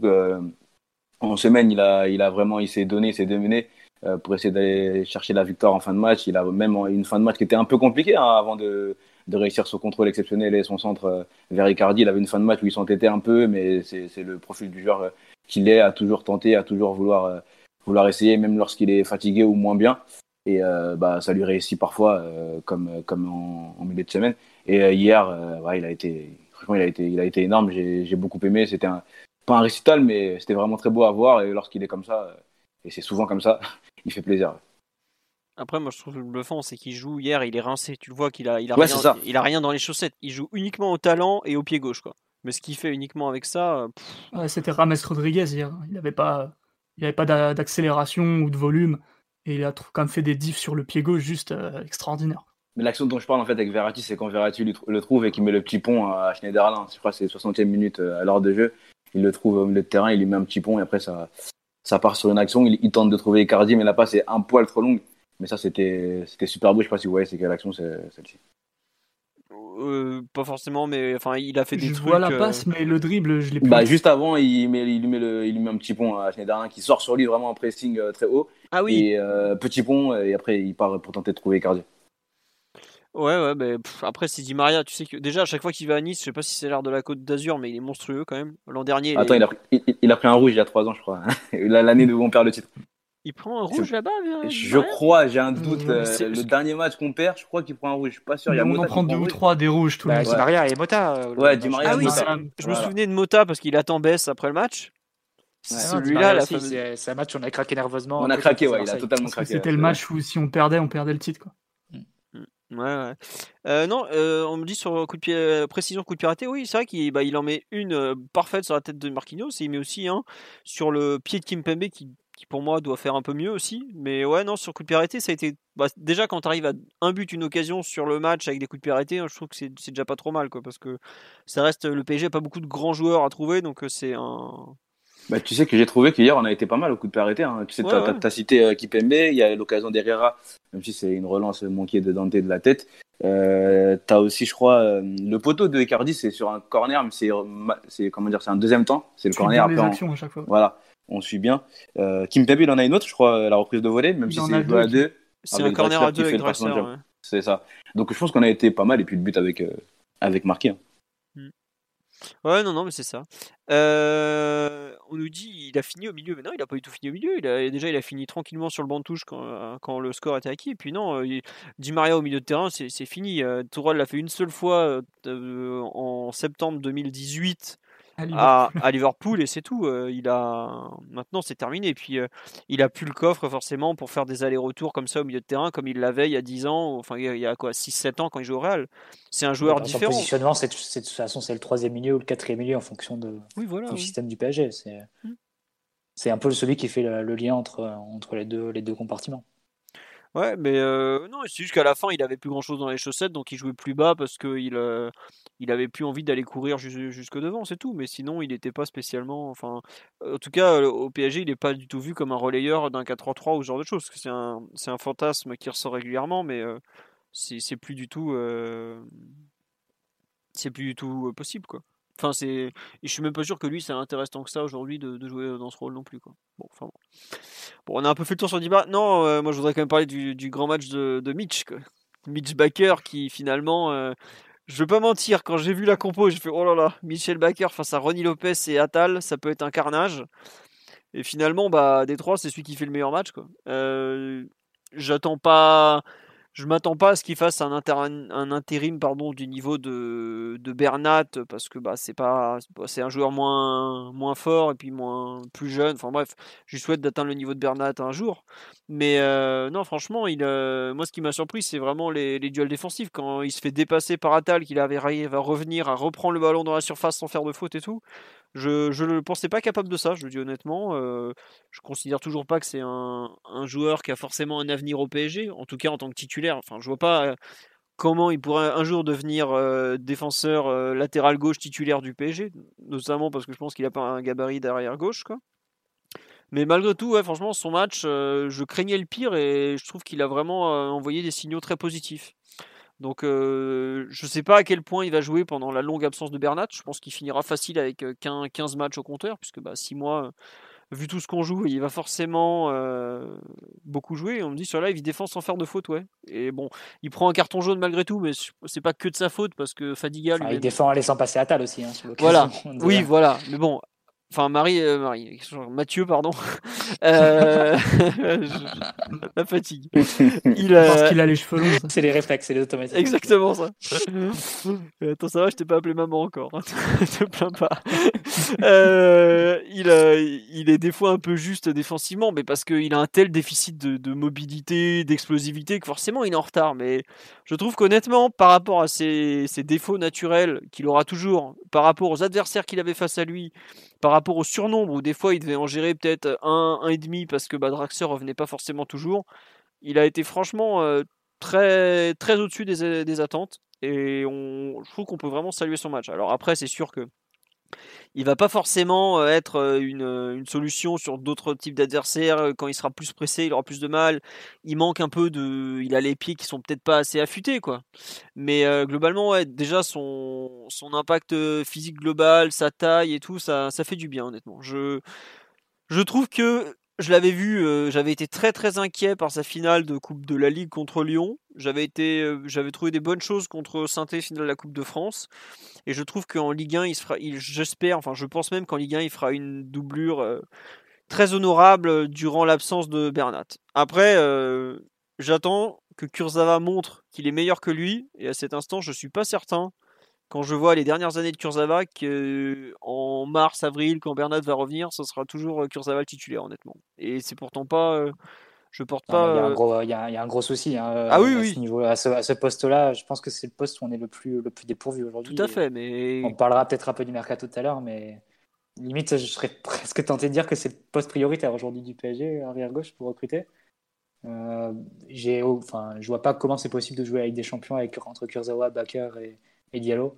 Ça me semble une perte de niveau, notamment sur le plan technique. On sait que les latéraux sont essentiels pour sortir des pressions. Les pressions sont de plus en plus hautes et de plus en plus intenses. On, on a, fait l'expérience euh, durant le Final light mais il n'y a pas de raison que, cette tendance qui, vient un peu de loin ne, ne, perdure pas. Et là, tu es quand même, es quand même à sec hein, à ce niveau-là sur le, sur le côté gauche. Ça. Euh, moi, c'est vraiment un poste qui m'inquiète beaucoup. Et, et si les matchs récents ont permis à, de mettre en valeur Backer et, et à Rayola de, de recueillir l'intérêt de plusieurs équipes étrangères, pour moi, il ne faut pas hésiter. Hein. Si tu s'il y a la possibilité de vendre avant la fin et, et de financer un coup sur ce, sur ce poste-là. Euh, après, il fait avec ses moyens. Hein. Je ne veux, pas, je veux pas critiquer le joueur et, et même avec ses moyens, il, fait, il peut rendre des performances qui, qui vont du, moyen, du pas bon, comme on l'a vu face à Metz, ou à l'honorable, comme on l'a vu. Euh, pas à je voulais dire. Euh, à l'honorable, comme on l'a vu, comme on l'a vu hier mais sur des matchs un peu plus relevés face à des attaquants qui, qui ont peut-être plus de vitesse euh, et qu'on pourra qu'on aura l'occasion de retrouver même en Ligue 1 ça me semble être extrêmement court et comme toi Philo j'ai pas j'ai pas non plus confiance en Kurzawa. Donc euh, sur ce sur ce poste là c'est évident qu'on a un très gros problème. Et si Bernat sa saison est quasiment finie euh, je pense qu'on risque de, redébattre à, nouveau de ce poste là et des, des performances des, joueurs s'il n'y a pas de, de retouche qui qui est faite avant, avant le 5 octobre. Ouais, après c'est pas c'est pas la tendance. Enfin, Tourelle a l'air de dire qu'il fera mm. avec parce qu'il attend d'autres recrues avant, mais bon, on verra. On est visiblement tout, on a toujours été, on serait toujours en course pour le dossier TLS, même si on est très loin de United à cet instant. Mais euh, bon, à voir. Après, bon, euh, le pauvre Mitch, euh, il fait ce qu'il a et enfin, il a quand même pas du tout un gabarit derrière gauche et ça se voit. Ça, ça, ça c'est vraiment problématique tout à l'heure, on parlait en fait de la, façon d'attaquer du PSG, que l'arrière gauche qui ne monte pas beaucoup, qui joue euh, presque central gauche quand on attaquait en le 3-2-4-1 quand, on joue en attaque. Je pense qu'il sera très bien pour ce rôle. Après, quand, quand il va falloir défendre un contre un sur un côté face à un, type un peu rapide, enfin tu le mets demain face à Sancho par exemple, si on doit jouer Dortmund, euh, t'as chaud avant d'y aller quoi. Mais bon, euh, on fait avec ce qu'on a quoi. Faut, je trouve par rapport au match qu'il a fait hier, je trouve qu'il a été au-dessus des espérances vraiment, et qu'il a globalement, euh, pour moi, c'est son meilleur match au, PSG, malgré tout. Donc, euh, enfin, j'essaye de voir plus le positif que le négatif sur son sur son entrée, enfin sur son match en général, quoi. Même si effectivement on parle de Diallo et je crois que c'était l'équipe qui parlait du fait que Tourelle comptait aussi pas mal sur Diallo à gauche. Bon, voilà. Mathieu, euh, pas Mathieu, pardon. Simon ou Tigno sur le, le match de ce bon Mitch à Nice, qu'est-ce que vous en avez pensé?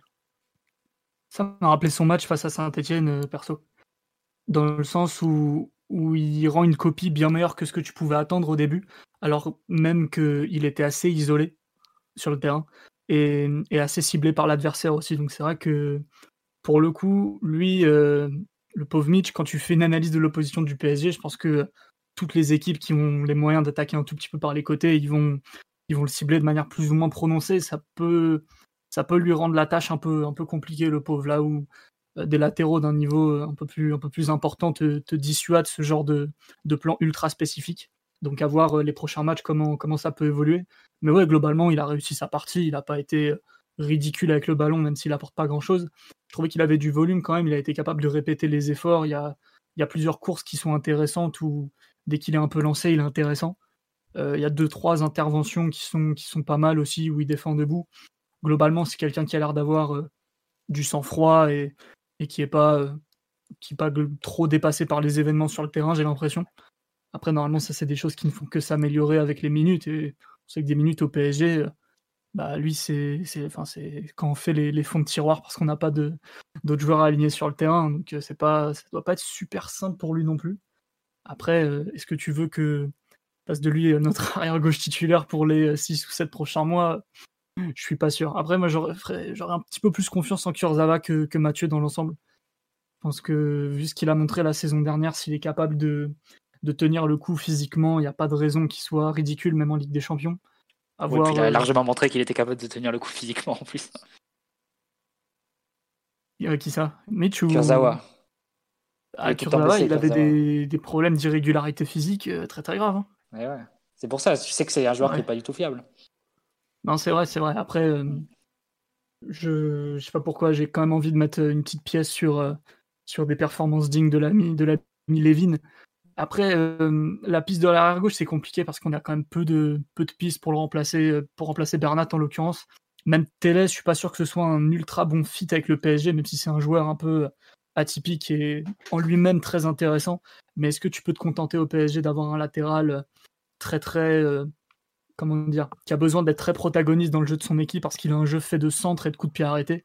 Je suis pas sûr qu'au PSG, tu besoin d'un arrière gauche comme ça. Alors lui, il aurait du coup de la qualité sous pression, ne serait-ce que par le dribble, parce qu'il est capable de, un peu comme un numéro 10, de, d'avoir des dribbles de dégagement, de faire des prises de balles vers l'avant, tout ça. Mais après, je pense que c'est quand même un latéral d'un niveau très équipe intermédiaire parce qu'il est, il demande beaucoup de, choses. Enfin, il peut apporter beaucoup de choses à son équipe, mais il en demande pas mal aussi en retour. Il y de décharger des tâches défensives, euh, même d'un point de vue physique, il est un peu limité. Euh, je suis pas sûr que si tu lui files 3 ans ou 5 ans de contrat au PSG, ce soit la meilleure association avec Neymar notamment et selon nos, nos, besoins défensifs, vu que l'ami Presnel n'aime pas trop couvrir les pas que défensif en fait. Côté gauche. Moi, moi c'est mon inquiétude, c'est presque premièrement sur le plan technique et sur le plan technique sous pression. Et pour le coup, j'ai eu l'occasion de voir le match d'Alex Telles ou Alex Telch ce week-end. Euh, il a une qualité technique, une qualité de passe aussi vers l'avant, qui est, euh, je pense, qui, que n'ont pas nos, latéraux actuellement, Robert Nat. Mais après, c'est vrai que je pense que le point le plus difficile pour recruter un arrière gauche, bon, c'est s'écarte un peu du sujet, c'est que c'est qu'il y a après la, situation contractuelle de Bernat. Est-ce que si tu recrutes un, arrière gauche là, est-ce que tu prolonges quand même Bernat Est-ce que tu lâches à la fin de son contrat? Est-ce qu'au contraire, tu vas pas profiter du fait que Bernat soit blessé pour lui euh, réitérer ton offre de prolongation euh, et pour le coup, Bernat sera peut-être plus enclin à accepter un salaire pas trop trop augmenté parce qu'il sait qu'il n'aura pas forcément beaucoup d'offres après une saison blanche. Enfin, il y a tout un ensemble de choses à prendre en compte et c'est vrai que c'est, pas forcément évident, mais pour moi, c'est aujourd'hui le poste, c'est le poste du 11 qui a le moins de qualité, le poste d'arrière gauche, avec la blessure de Bernat. Ah bah ça oui, forcément. C'est, le seul poste où t'as pas d'internationaux déjà. c'est aussi simple que ça. Mitch, il est avec les espoirs et t'as euh, Kurzawa, il est retourné en équipe de France sur un concours de circonstances, mais sinon il en est très loin. Donc euh, voilà quoi, c'est le seul poste dans ce cas-là dans tout l'effectif du PSG. Donc oui, euh, ça, montre bien le, problème aussi à cet instant. Quoi. Mais bon, on va faire avec ce qu'on a, parce que il semblerait que nos, dirigeants privilégient d'autres d'autres postes en tout cas. Donc bon faudra voir aussi dans la durée ce que est-ce que Baker est capable de faire assez de bons matchs d'ici par exemple au 5 octobre pour euh, pour être comment dire pour être euh, pardon vendu euh, une belle somme au dernier moment ou un truc du genre quoi. Donc voilà. Après c'est vrai qu'en théorie Kurzawa a quand même des qualités quoi, mais bon ça fait combien de temps qu'il enfin l'an dernier il a fait une saison pas trop mauvaise mais est-ce qu'il est en mesure d'enchaîner ne serait-ce que 10, 15, 20 matchs euh, sans, sans, se blesser quoi? Ça c'est. Euh, on rappelle qu'il n'est pas prolongé pour des raisons sportives, mais il est prolongé pour des raisons de quota et pour des raisons financières. Donc c'est quand même pas non plus le, le, signe que, le club euh, a de l'estime ou confiance du moins en, lui. Quoi. il est prolongé aussi parce que tu as, un joueur devant lui, pour le coup, qui donne des garanties et tu peux te permettre d'avoir une doublure un peu, un peu moins forte. Mais mm. là, avoir Kurzawa Backer sur l'ensemble de la saison, ça fait, ça fait quand même. Ouais, bon, voilà où mmh. on en est au poste derrière gauche. Mais bon, en tout cas, je, enfin, je pense qu'on peut déjà se, se réjouir de voir Baker faire ce genre de match en Ligue 1, honnêtement, à cet instant. Quoi. Parce que globalement, on enfin, on n'était pas beaucoup à imaginer qu'il serait, qu'il serait peut-être pas aussi peu en difficulté, mais qu'il serait aussi présent et, et au niveau sur pas mal de points. Donc, moi, vraiment, c'est ma, ma, bonne surprise du match. J'attendais, j'avais vraiment peur et finalement, bon, c'est passé. Je sais pas, Tigno, ce que, ce que tu en, as, as pensé de notre, notre bon Mitch? Non, un peu pareil que vous, hein, je vais pas rajouter grand chose. Il a été, euh, il a été digne, euh, il a été digne euh, hier, il a fait pas mal de bonnes choses. défensivement, il a, je l'ai trouvé pas mal sur quelques, quelques retours. Un peu passé par Atal sur la belle frappe d'Atal, je crois que c'est pied gauche, où il rentre un peu. il rentre de l'intérieur et il rentre de l'intérieur et la belle, la belle, le bel arrêt de, de Navas. mais sinon, il a, il a été pas mal. Il a une, une, certaine activité, hein, comme, je, il a vous avez pu le hein. dire. Il ouais, il a du coffre, euh, il, il, enchaîne les efforts, etc. Tout à l'heure, j'ai dit aussi qu'il jouait beaucoup pour ne pas perdre le ballon. Bon, c'est bien, il est conscient de ses qualités et de ses défauts, je pense. Donc voilà, c'est bien, il a fait un match euh, digne. J'espère pour lui qu'il continuera comme ça. Mais je partage quand même l'avis de, de Mathieu sur le fait que c'est vraiment le, le poste auquel on est le, on est le moins bien fourni euh, et le poste peut-être le, le moins bon du 11 aujourd'hui. Ouais, bon, on verra la suite. Euh, concernant le, le reste des. En fait, c'est marrant, c'est que je me dis qu'il faudrait donner le physique de, de Baker à Kurzawa, ça ferait, ça ferait un vrai bon arrière-gauche. Quoi. Mais bon, Ouais. euh, ça se passe pas trop comme ça, paraît-il. Je Euh, voulais parler de Florenzi un peu. Vas-y, Bah, vas-y, je t'en prie, je bah, t'en prie. oui. Bah, Après son, son premier match à Marseille qui avait été euh, plutôt, plutôt bon, hier il a été euh, peut-être un peu moins, un peu moins bon. Euh, ce qu'on craignait, de le... moi, en tout cas ce que je craignais moi, c'était de le voir face à des, face à des ailiers vifs de, de, de Ligue 1, euh, il- euh, championnat où on re- il regorge beaucoup d'ailiers comme ça. Hier il a joué face à Assam Kamara qui est un latéral gauche euh, qui a joué hier milieu gauche, si je dis pas de bêtises. C'est ça. Et euh, c'est un joueur vraiment très vif, euh, petit, euh, petits appuis, etc. Et il lui a fait euh, quand même un, un peu mal. Il y a un moment, la- l'action en début de match, où il lui fait un- une sorte de, de crossover où il tombe, il tombe un peu au sol. Et euh, je trouve que ça peut être euh, problématique, mais c'est des choses auxquelles il faudra, faudra, faire attention. Même Hassan Kamara, il a fait pas mal de centres. Il a laissé pas mal de centres. Je crois qu'il a six centres sur le match, Hassan Kamara. Et euh, donc, il, a, il, lui a un peu, pas fait mal, mais avait un peu fait chier. Je pense que c'est un truc qui, euh, sur lequel il faudra être euh, prudent, il faudra faire attention dans, notre, dans notre effectif. Mais sinon, je pense que, mis à part ça, c'est un profil qui qui est important, qui est intéressant pour notre jeu, pour le jeu de, de Tourelle. C'est un joueur qui a, qui a du coffre, qui est, qui est autosuffisant dans son couloir, qui, qui enchaîne les efforts, euh, qui peut réussir pas mal de centres, même si je crois qu'il en réussit que 1 sur 4, un truc comme ça. Mais c'est un joueur qui peut, être, super intéressant, qui peut être trouvé. On a dit tout à l'heure que c'est le côté gauche qui était notre côté fort. Ben, les actions peuvent commencer euh, de la gauche et, finir à droite. Ça a été le cas hier sur la belle action que moi j'ai beaucoup aimé euh, dans la 60e minute où on, le trouve sur un centre. euh, il fait un centre en demi-volée où il a failli trouver Mbappé. C'est un poil trop fort, mais c'était une belle action où c'est Verratti qui le trouve. Et euh, on a déjà vu un peu les prémices de ça avec Neymar euh, qui part bien sûr du côté gauche et qui peut le trouver contre Marseille sur la très belle occasion de Sarabia qui doit finir en, qui doit finir en but. C'est des choses qui peuvent être euh, beaucoup utilisées par, euh, bah, je pense, par nos joueurs. Hein. Neymar côté gauche, Verratti qui est capable aussi de, de, le trouver comme ça. Et ça peut nous faire du bien s'il réussit à, ajuster les centres et, et être intéressant offensivement. Je pense que au final, on verra un peu avec le temps, mais c'est vraiment un, profil qui peut être intéressant et s'il arrive à trouver de la continuité, euh, qu'il arrive à trouver à être, bon physiquement, parce que je pense qu'il n'est pas encore au top physiquement, c'est tout à fait normal. S'il arrive à enchaîner les matchs à trouver de la continuité, ça peut être un joueur, euh, un joueur intéressant qui peut être utilisé vraiment euh, bah, côté droit pour des centres, etc. Il a, il a une technique de centre qui est plutôt pas mal. hein. Il a des centres variés. Il peut, il peut, il peut trouver en retrait. Il peut trouver un, un centre en l'air, à terre. Voilà, c'est au, point de penalty ou quoi que c'est un truc qui peut être intéressant euh, dans notre jeu et ça peut, ça peut changer des, années précédentes. Même si Meunier avait beaucoup aussi de, de, coffres, beaucoup d'activités, je lui reprochais peut-être pas parfois ses, centres et ses derniers gestes euh, offensifs à part quand il faut marquer. Mais je pense que Florenzi peut être un joueur intéressant et le profil euh, est peut-être est peut-être bien ciblé finalement. Après, on verra comment ça va se découper au, au fil du temps. Très bien, bah dis donc, très complet sur Florenzi. Mais euh, non, non, mais c'est- moi j'avoue que la, les, la façon qu'il a eu de défendre face à Camara m'a pas mal dérangé. Alors je suis d'accord avec toi, l'aspect centre et tout ça, mais euh, il- on risque d'être en difficulté en Ligue 1 sur son côté s'il défend pas plus proche de. Ouais, c'est ce que j'ai dit, parce que je t'ai dit, il a centré six fois, je crois, Sen Camara. Vois, il y a- beaucoup, Il, hein. il y a quelques centres où, ben, il y en a un en seconde mi-temps, où il peut trouver euh, Gouiri. C'est Gouiri qui, la- qui arrive pas à la couper. Et après, au deuxième poteau, il y en a un qui peut fermer, mais qui vient pas. Mais ça, c'est un centre vraiment qui m'a, ça, ça m'a dérangé parce qu'il a vraiment laissé centrer sans beaucoup d'opposition. Et avec des bons centreurs, ça peut être compliqué, quoi. Ouais, ouais, bah. Ah, je sais pas, euh, Simon ou Mathieu, ce que vous en avez pensé de la façon, de, enfin, du match un peu de, de Florenzi, de cette euh, deuxième rencontre? J'ai trouvé que c'était pas un match évident pour lui. Euh, déjà parce qu'avec le ballon, on l'a pas sollicité plus que ça, on l'a pas, on lui a pas permis de se mettre en valeur plus que ça, parce que même les ballons qu'il recevait, c'était que des ballons aériens. Donc il devait tout le temps recevoir des ballons et les voler ou les contrôler pour les remettre à terre, ce qui fait perdre du temps, ce genre de choses. Avec assez peu de soutien, donc on sait qu'il est autosuffisant, mais il avait quand même euh, des options, il n'avait pas forcément des options très naturelles devant lui. Donc euh, avec le ballon, c'était un peu, l'histoire de son match pour le coup, puis le jeu était tellement euh, appelé à, à se tenir de l'autre côté qu'il n'a pas eu le protagonisme qu'il a pu avoir face à Marseille par exemple. Après, défensivement, on sait que les, les, les gabarits les plus physiques en termes de, de vivacité, de vitesse vont, vont le faire souffrir. Bon, après, il faut voir qui, qui c'est qui défendait avec lui euh, sur son côté. Quoi. À mon avis, quand tu es trop trop isolé et trop dans la posture défensive que le PSG, c'est impossible de, de sortir facilement sur les centreurs. Enfin, c'est c'est mon avis en tout cas.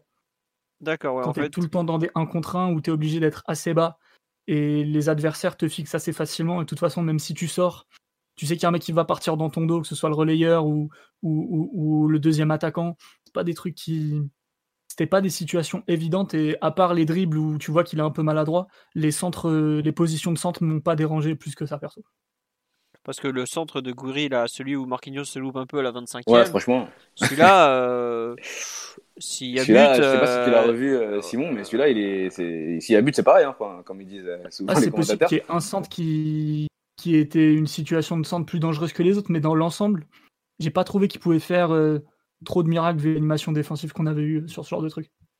D'accord, moi je te trouve gentil, mais euh, je sais pas, Mathieu, euh, qu'est-ce que t'en Il y a un penses premier, le premier duel défensif qui joue, qui, qui perd un peu naïvement. Je crois que c'est plus fa- par rapport à Camara, face à Camara que, que face à Guiri, non? Oui, oui, oui, où il est un peu dé- Ah sûr, déstabilisé. Oui, ça, c'est plus, celui, celui-là qui m'a dérangé, mais après, c'est des choses qu'on avait anticipées au moment de, de sa signature, quand on a un peu présenté le joueur. Tu sais que c'est un joueur qui va être en difficulté sur ces situations-là.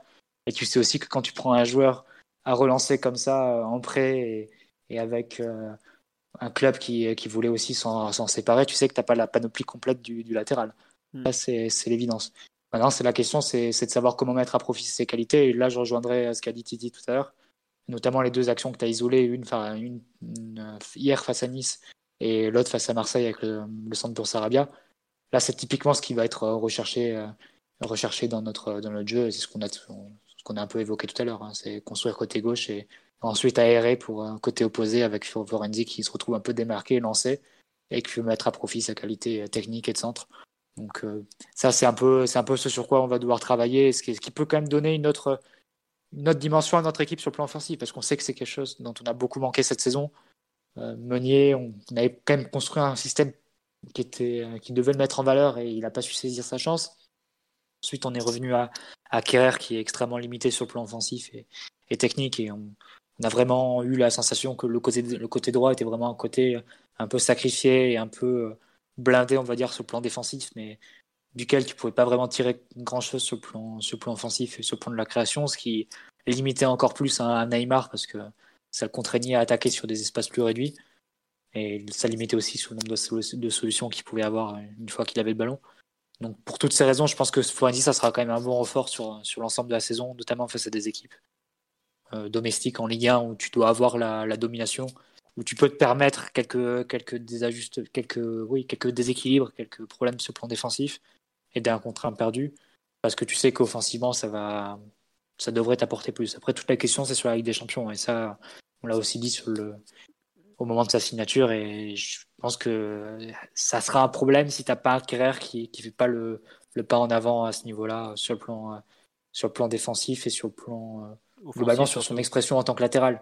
Ouais. Parce que Florenzi, je pense pas que sur un gros match de Ligue des Champions, tu puisses vraiment l'aligner euh, Bah, en tu- confiance si Là- t'as un gros ailier en face. Enfin, le dernier match de Ligue des Champions qu'on joue face à Coman, euh, ça, Non, tu peux pas mettre C'est un carnage, quoi. Enfin, déjà, Ouais. Kerrer, il a souffert, mais face à Florenzi, le pauvre Florenzi, tu, Ouais, franchement. ouais. tu enterres sa carrière mais à ce, à ce moment-là. Si, quoi. si tu- si tu, si tu joues un Real Madrid avec euh, Isco ou Hazard côté gauche, donc avec des joueurs qui, iraient plus une tendance euh, un peu axiale, là tu peux utiliser pour le coup Florenzi parce que en plus ça peut poser un problème à l'adversaire parce qu'il y aura un, un- un latéral droit qui va, qui va beaucoup monter, qui ne sera ouais. pas suivi.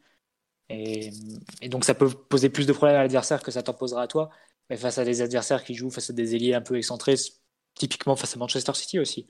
Si tu as Sterling en un contre un, ce genre de choses, forcément c'est des, c'est des aspects à éviter. Et là, Florenzi ne sera pas le latéral indiqué pour, pour jouer au PSG. Euh, bon, on a un peu fait le tour sur Florenzi, non? Il y a des gens qui nous demandent de parler de Draxler, parce que la semaine de Draxler, ça a été quelque chose. Héros du match contre Metz, et il faut lui rendre hommage, Mm. parce que honnêtement, ce but, il vaut cher, je pense. Dans, la saison, ça- il y a des matchs comme ça qu'il faut savoir gagner, parce que c'est- ça tanguait un peu quand même. Enfin voilà, trois matchs d'affilée perdus, il, fallait, il fallait commencer à enclencher un peu des, des points, engranger des points, pardon. Et puis bah, ce week-end, euh, bah, il a refait du, du Draxler qu'on connaît un peu, mais bon.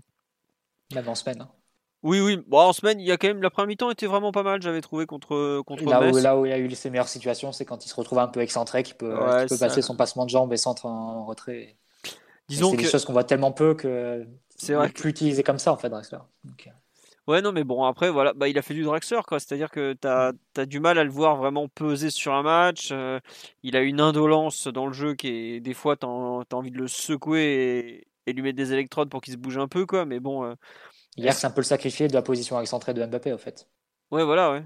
Il s'est retrouvé un peu entre deux dans l'axe et avec beaucoup de monde sur lui et, sans avoir une grande influence pour se, pour se retourner ou créer à partir de là. Donc, euh, c'est vrai qu'il est passé un peu inaperçu par rapport à Di Maria qui a beaucoup concentré le jeu dans l'axe et Mbappé qui a fait la différence sur le côté. Donc, euh, c'est vrai qu'il était, il est resté entre deux et au fond, euh, entre. Ouais.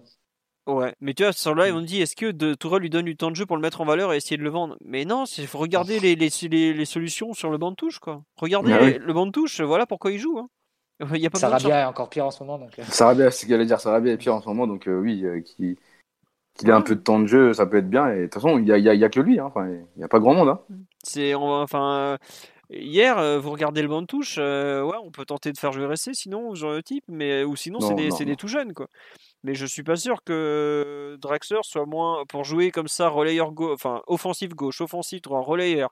On le balade un peu partout en plus. Euh, voilà, c'est, enfin, je, on parle de Kais Ruiz, mais Kais Ruiz aujourd'hui il a quoi? Il a 45 minutes dans les jambes, comme ce qu'il a montré à Lens avant d'exploser. Aujourd'hui, c'est normal que Draxler soit privilégié à Case Ruiz quand même. Même si, effectivement, euh... ah, c'est pas du. C'est pas du Draxler époque euh, Schalke en soutien de, de ce genre de choses. Hein. C'est ça, on en est très loin. Hein.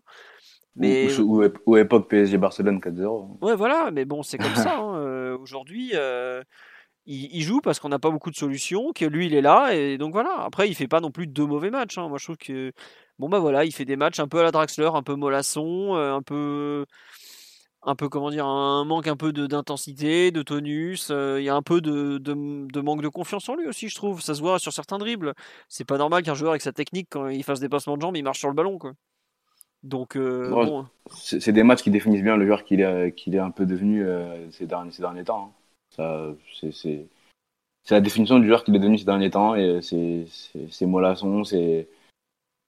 Des fois, tu as l'impression qu'il n'y a, a, pas d'envie, mais euh, tu parles d'un manque de confiance aussi. Euh, ouais, c'est compliqué un peu. Après, merci à lui pour, même pour le but de, en, en, semaine. Même sa célébration en semaine, euh, tu as l'impression qu'il est. je sais pas, je sais pas, il n'y a pas d'envie, il n'y a rien, j'ai l'impression.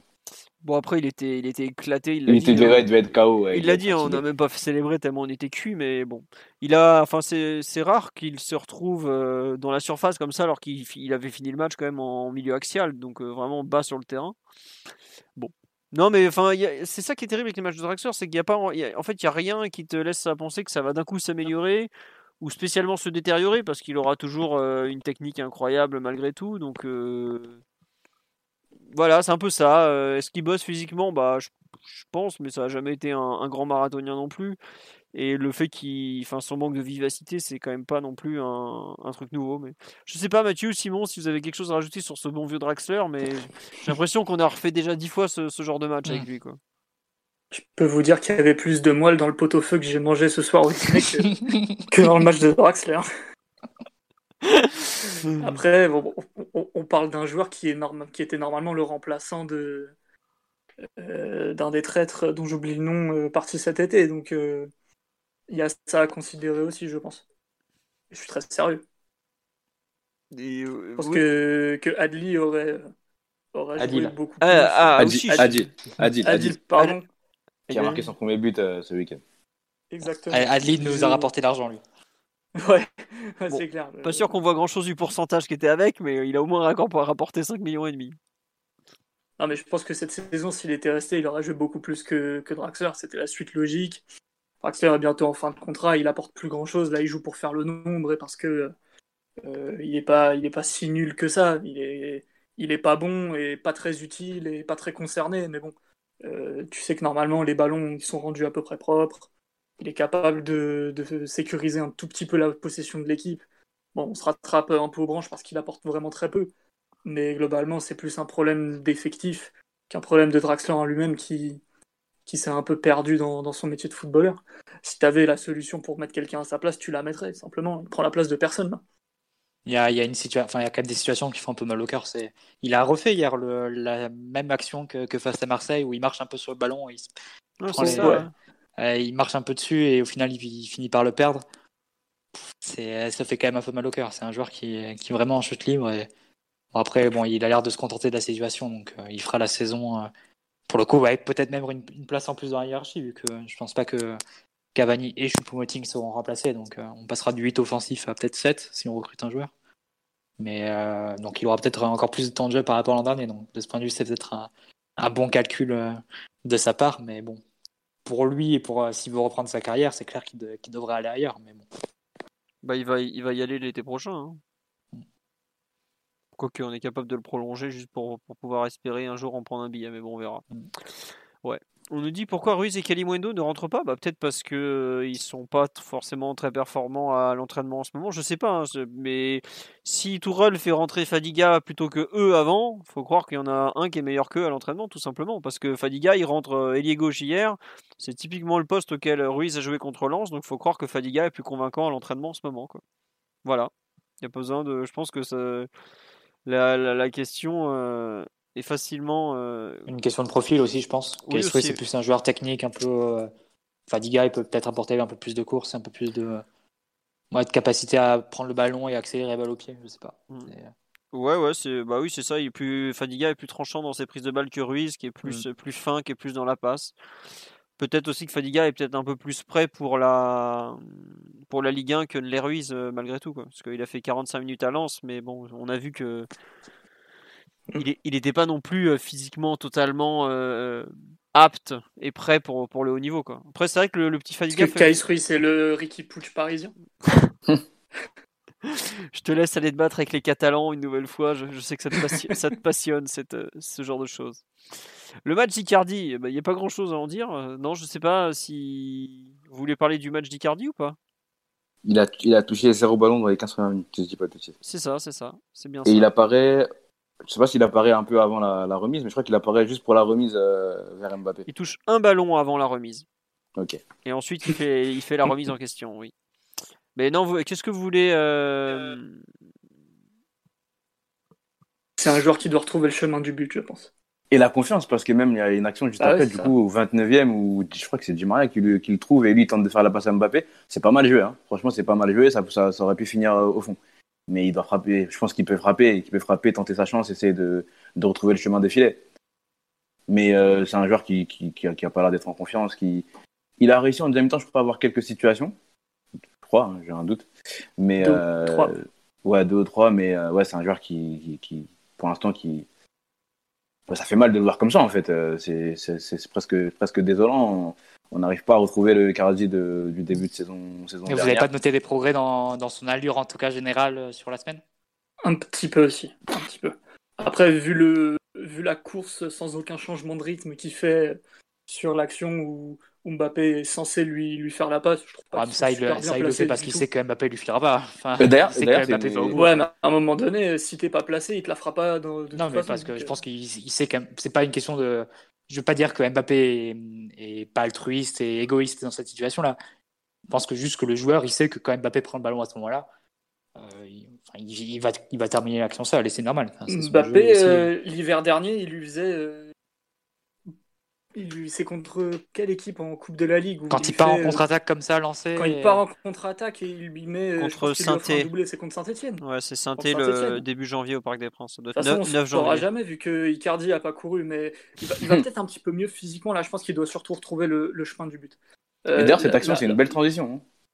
L'action euh, de, l'occasion, là, c'est Navas qui. Je crois que c'est un centre. je sais pas si c'est Camara encore, je crois, j'ai un doute. Et il prend la balle, il relance à la main fort sur Di Maria qui met un non-ballon sur Mbappé. En vrai, si, si Cardi essaye dessus, ça peut faire une belle action.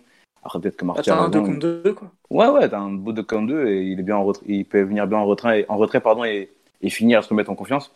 C'est dommage, c'est dommage vraiment. Mais j'ai bien aimé la, la diversité de, de, certaines de nos actions, euh, des fois, comme, comme celle-ci. Mm. Mais euh, pour revenir sur Icardi, euh, moi je trouve mieux là que ce qu'il était en juillet, par exemple. Vous regardez les, deux finales qu'il fait contre Saint-Etienne et Lyon, où c'est le néant, quoi. Franchement, c'est le néant ces matchs. Là, il y a des... la remise pour Mbappé. Il manque de confiance. Je suis d'accord avec toi, Simon. Il y a du mieux. Et je trouve pareil qu'il est légèrement mieux que ce qu'il a été. Euh, franchement, il y a eu des moments où il s'est déplacé sur le côté. Alors bon, euh, C'est sûr, c'est pas Mbappé, hein, mais ça, on, avait acté la chose, hein, je crois. Hein. Au bout d'un moment, il faut choisir l'assado ou les pointes d'athlétisme. Lui, il a pris l'assado. Mais bref, non, euh, il y a un peu de mieux. Y a, on n'est pas sur euh, un joueur qui est quand même très en forme. Ça, je vais pas dire le contraire, mais je trouve que sur une échelle de forme, alors j'aurais mis 1 sur 10 euh, au, début juillet, il serait à 3,5, 4. Quoi. Bah non, mais enfin voilà, il est gros quand même. Hein. Euh, je suis désolé. La euh. courbe, la courbe est montante. La courbe est montante. Attention. On est sur un, on est sur un cancre physique, mais pas, pas, pas dramatique, moins dramatique. chacun son rythme. Hein. Chacun grimpe à son rythme. Non, mais voilà. Mais je pense qu'honnêtement, d'ici le mois de aller mi-octobre ou par là, on peut retrouver un Icardi vraiment euh, opérationnel. Quoi. Après. Enfin voilà, je veux pas dire qu'il enfin, il manque de confiance, ok. Et physiquement, euh, bon, il y a des moments, il avance quand même pas très vite. D'ailleurs, à un moment, j'ai l'impression que ses partenaires faisaient exprès de lui mettre les ballons pas dans les pieds pour qu'il court, quoi. Mais grave, il y a beaucoup d'actions. il, il, est isolé à droite, à part des passes un peu trop longues, etc. Et c'est marrant parce qu'il prend la balle, il essaie même pas, il, essaie pas le 1 contre 1, il sait qu'il va pas réussir, il met la balle derrière directement. Mm. Mais tu vois, c'est sur Di Maria, c'est Di Maria qui le lance au lieu de mettre euh, ouais, à Mbappé. À Mbappé. Bah là, c'est l'action du petit pont dont je parlais tout à l'heure, là, Marty. Ouais, mais ce qu'on me dit sur live et ce que je trouve c'est très juste, c'est que contre Lyon, saint même l'Atalanta, ou alors là, bon, bref, euh, il avait même pas d'occasion tellement il était à la rue. De nouveau, il a des occasions et je pense que ça va revenir peu à peu. Mais malgré tout, euh, vraiment, je trouve qu'il y a du mieux quoi. Le fait de, de, jouer comme ça, de pouvoir enchaîner un peu, ça va ça, va lui faire du bien. Et ouais, Icardi il s'entraîne sur le terrain. Ah bah ça, c'est sûr. Il va lui falloir des minutes. Et, et, hier, même à 3,5 sur 10 physiquement, il passe pas si loin de son doublé. Il a une occasion où il peut mieux faire et une où il n'a pas de réussite sur le poteau. le poteau, c'est une belle, un beau déplacement. Il peut mettre des doublés avec euh, pas grand chose. Et, même techniquement, hier, je l'ai trouvé assez, assez fin dans, dans, ses passes. Alors, certes, il y, a, dû avoir cinq passes, mais elles étaient, toutes, elles étaient toutes plutôt dans le bon tempo. Il y en a une sur une transition d'extérieur du pied qui est pas mal. Une, euh, la remise pour Mbappé, euh, hyper spontanée en une touche du pied, du pied gauche, je crois, en plus. Ça, c'est pas mal non plus. Donc, euh, non, mais je pense qu'il y a de la marge de progression. Mais bon, c'est un peu. On fait avec ce qu'on a, quoi. Parce que quand il est arrivé, avec son match du Real en, septembre 2019, on s'est dit qu'il faudrait retrouver le l'Icardi de 2016. Et là maintenant, on se dit qu'il faudrait retrouver l'Icardi de septembre 2019. Donc, euh, tout à fait. On, diminue un peu à chaque fois nos, nos attentes, mais je pense que là, pour le coup, il n'y a pas de raison qu'il ne progresse pas, qu'il ne retrouve pas un peu de, un peu de confiance, à part s'il a des problèmes physiques. Quoi. Après, euh, sur le live, on est en train de me le comparer à Darcheville, alors bon, on part de loin. Darcheville était bien supérieur à Mauro. Hein. Darcheville sur 5 mètres, il lui mettait, euh, il lui mettait 5 mètres hein, déjà. Donc, bon. Non mais oui, puis, enfin, ça reste un, un, joueur qui a des qualités qui vont servir au PSG à, à moyen terme. Même aujourd'hui, qui, qui servent, parce qu'il fait pas on a eu des matchs d'avant-centre qui étaient plus pauvres que ce qu'on a vu d'Icardi hier, hein, je regrette. Le, le, pire de, de Cavani, euh, je sais même pas ce que fait Icardi hier. Et vous savez que j'ai quand même plutôt défendu Cavani ces dernières années, même quand ça allait pas très bien. Donc euh, voilà, c'est. Il faut le dire, quoi. Euh, oui, Mathieu, tu voulais rajouter quelque chose? Non, non, du tout, du tout. Bon. De toute façon, en Ligue 1, tu es obligé d'avoir une référence comme Icardi dans la surface. C'est compliqué de jouer sans neuf. Ouais. Donc on fera avec. Hein. Voilà, on nous dit qu'il y a des gens encore optimistes sur l'avenir de Icardi. Allez, on va espérer que. Non, il faudrait qu'il remarque un but avant, avant la, début octobre, avant la trêve internationale, par exemple. Bon, par contre, il faut pas. Hier, il, reste sur le terrain pour, euh, pour ça, non Je pense que Tourelle euh, espère un tapis ou quelque chose comme ça pour le remettre en confiance, non? Bah, peut-être qu'il y a ça, mais il y a aussi le fait que hier, si tu dois sortir euh, deux des mecs de l'attaque, tu sors plutôt Di Maria qui était rincé et Mbappé qui, était, qui devait sortir parce qu'il est en reprise. Quoi. Après, il aurait pu effectivement sortir Icardi pour Kalimundo ou un truc du genre, mais bon. Euh, bon, voilà, quoi. Au bout d'un moment, tu... il faut aussi des choix par rapport à ce qu'il a envie de voir. Peut-être qu'il voulait effectivement qu'il mette, s'il pouvait gratter un but en fin de match. Mais bon, je trouve que là, tu vois, Simon, tu as parlé du match de... contre le Real de septembre 2019. Moi, je revois le match qu'il fait à Nice l'an dernier, avec notamment la passe en une touche pour Di Maria et tout. Si on pouvait retrouver mmh. ce joueur-là, ça serait déjà pas mal, quoi. Mais bon, avoir effectivement aussi l'éventuel concurrent qu'il va avoir en attaque l'année cette année. Hein. Donc euh, ça, ça, peut changer aussi des choses. On verra. Même si c'est vrai que c'est pas la concurrence de Cavani qui l'a beaucoup aimé, aidé à se remettre en question. Au contraire même. Donc voilà. Peut-être que Florendi va le faire marquer, mais bon, on n'en est pas là. Euh, vous voulez rajouter quelque chose sur ce Nice PG en termes de joueurs? Je pense qu'on a globalement fait. Navas. Le tour. Ah oui. Navas. Oui, parlons de, de 5 Aylor une nouvelle fois. Bah, je t'en prie, Tigno je crois qu'il finit à 5 arrêts, j'ai un doute, je sais pas. Oui, 5 arrêts dont, dont, de très beaux. Le premier, déjà du pied, là, c'est sur l'action où euh, crois que Ronnie Lopez fait le 1 avec Goury, ouais, l'action d'ailleurs. Ouais, c'est une belle action vraiment. Et il la sort, il la sort du pied. Il y a l'arrêt de tête là. il y a l'arrêt aussi sur Atal. Du coup, on en a parlé tout à l'heure. Et après, on a encore quelques-uns en deuxième mi-temps. C'est plus en deuxième mi-temps où il a, il a dû s'employer. Donc, il y avait déjà quand même 2-0 et certaines frappes de loin, etc. Et euh, il fait vraiment un, bon match, un, match euh, qu'on attend de lui. Hein. Il, est, il est là pour ça. Donc, euh, on va dire que c'est assez normal. Mais ça fait toujours plaisir, vu nos problèmes avec les, les gardiens les, les, dernières années. C'est toujours plaisir d'avoir euh, l'un des, des meilleurs gardiens du, du monde à, ce, à ce poste-là. Et euh, hier, vraiment, euh, il dégage plein de, plein, de sérénité, plein de talent. si on fait deux clean sheets sur les derniers matchs, comme a dit tout à l'heure Marty, c'est, fortement grâce à lui, grâce à sa présence. Il y a aussi des trucs que j'ai bien aimé sur le, les centres, le jeu aérien. Il a fait quelques belles sorties au point. voilà, j'ai, vraiment bien aimé son match ça, ne m'étonne pas du joueur, mais je pense que c'est à souligner quand même. 5, matchs, 5, 5 arrêts pardon, euh, dans un match comme ça, je pense que c'est à souligner parce que ça peut vite, euh, même à 2-0, ça peut vite euh, partir à 2-1 et mettre un peu le feu en fin de match. Mais grâce à sa présence et, à son talent, ça n'a pas été le cas. Bah, ce qui s'était passé l'an dernier, rappelle-toi à Nice. ouais. On mène confortablement 2-0, il me semble. Ouais. Nice revient à 2-1, et puis à la fin, ça bascule. Enfin, ils nous mettent vraiment le feu et ça rebascule une fois l'expulsion provoquée par Paredes. Donc, euh, sinon, c'est vrai que tu, tu disais si tu n'allais pas te faire un peu égaliser. Donc. Euh. Mais c'est vrai que hier, c'est un peu. Euh, à 2-0, tu as eu un peu chaud. L'arrêt qu'il fait sur Atal est quand même vraiment beau. Et c'est à ça que, que es un grand gardien. Hein. Ça te permet de, garder, de gagner confortablement 3-0 à la fin, sans tête, sans, sans, sans te faire peur au cours du match, en permettant de, de, reposer Mbappé, Di Maria sur le dernier quart d'heure aussi. Donc, pour tout ça, euh, ça n'a pas de prix. Hein. C'est vraiment. On a suffisamment dit la saison dernière, mais c'était une recrue essentielle pour le PSG. Oh bah c'est globalement la meilleure recrue depuis deux ans. Hein. Enfin, il n'y a pas de. Pas de doute. ce que, j'aime bien, c'est que c'est très tranquille quand il fait ça. Je sais pas, euh, sais pas comment t'expliquer. J'ai l'impression que c'est un jour au boulot pour lui. C'est facile pour lui.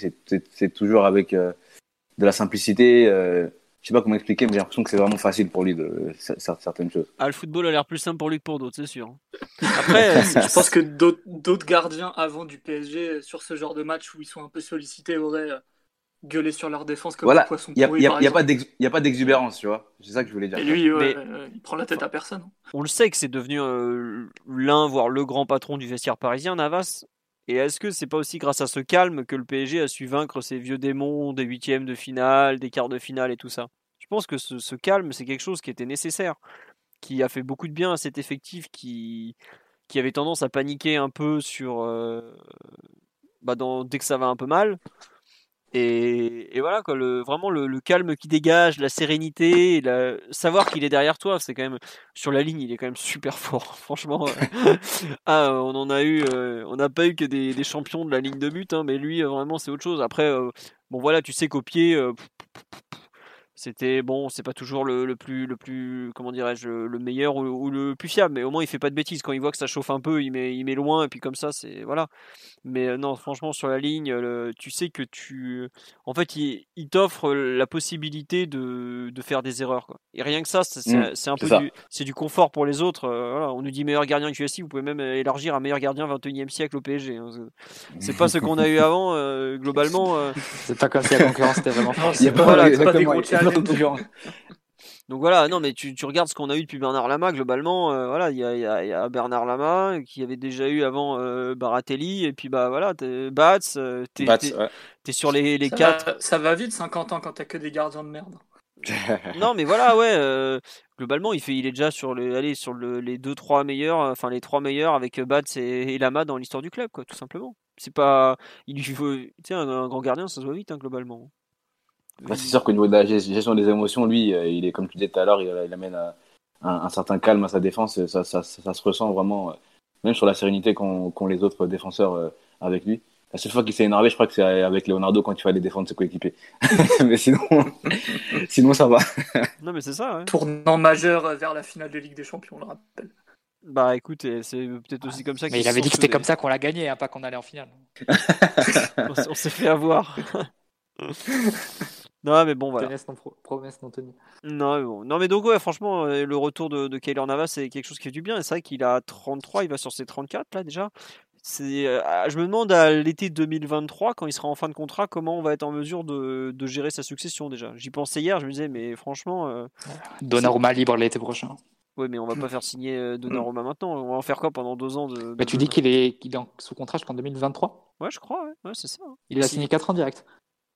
3 ou 4 ans Ouais, non, 4 ans, il a signé Navas. Bah, tu sais, avec nos problèmes de fric, on peut pas faire des contrats trop courts avec l'accord de, avec euh, l'amortissement. On est toujours dans. dans, enfin, bon, là, ça, il doit y avoir 500 000 euros d'écart sur les amortissements. Hein, c'est pas non plus. Euh.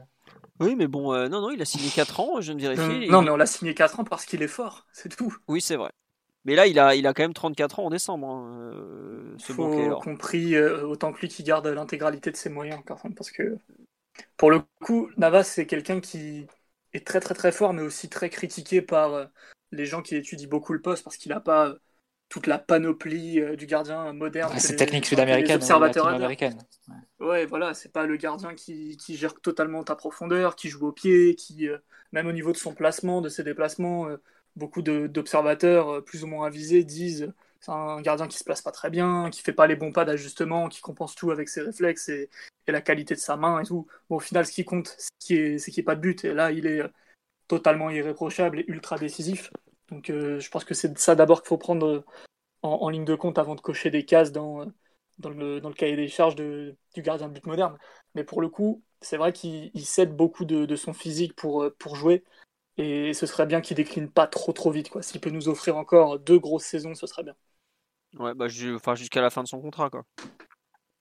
Après, ouais, je, te rejoins. C'est vrai que quand tu écoutes les spécialistes, bah, j'écoutais notamment, euh, je crois que c'était Main Opposée, le podcast qui est spécialisé gardien. Il disait, ouais, bah, c'est vrai qu'en termes de technique, euh, c'est pas. C'est pas, c'est pas, il fait pas partie des meilleurs de la, de la planète. dès que tu le sors un peu de sa ligne, il est plus en difficulté, mais sur la ligne, tu es obligé de constater que qu'est-ce qu'il est fort, quoi. C'est, on nous dit un problème de poussée basse. Effectivement, c'est exactement ça, mais bon.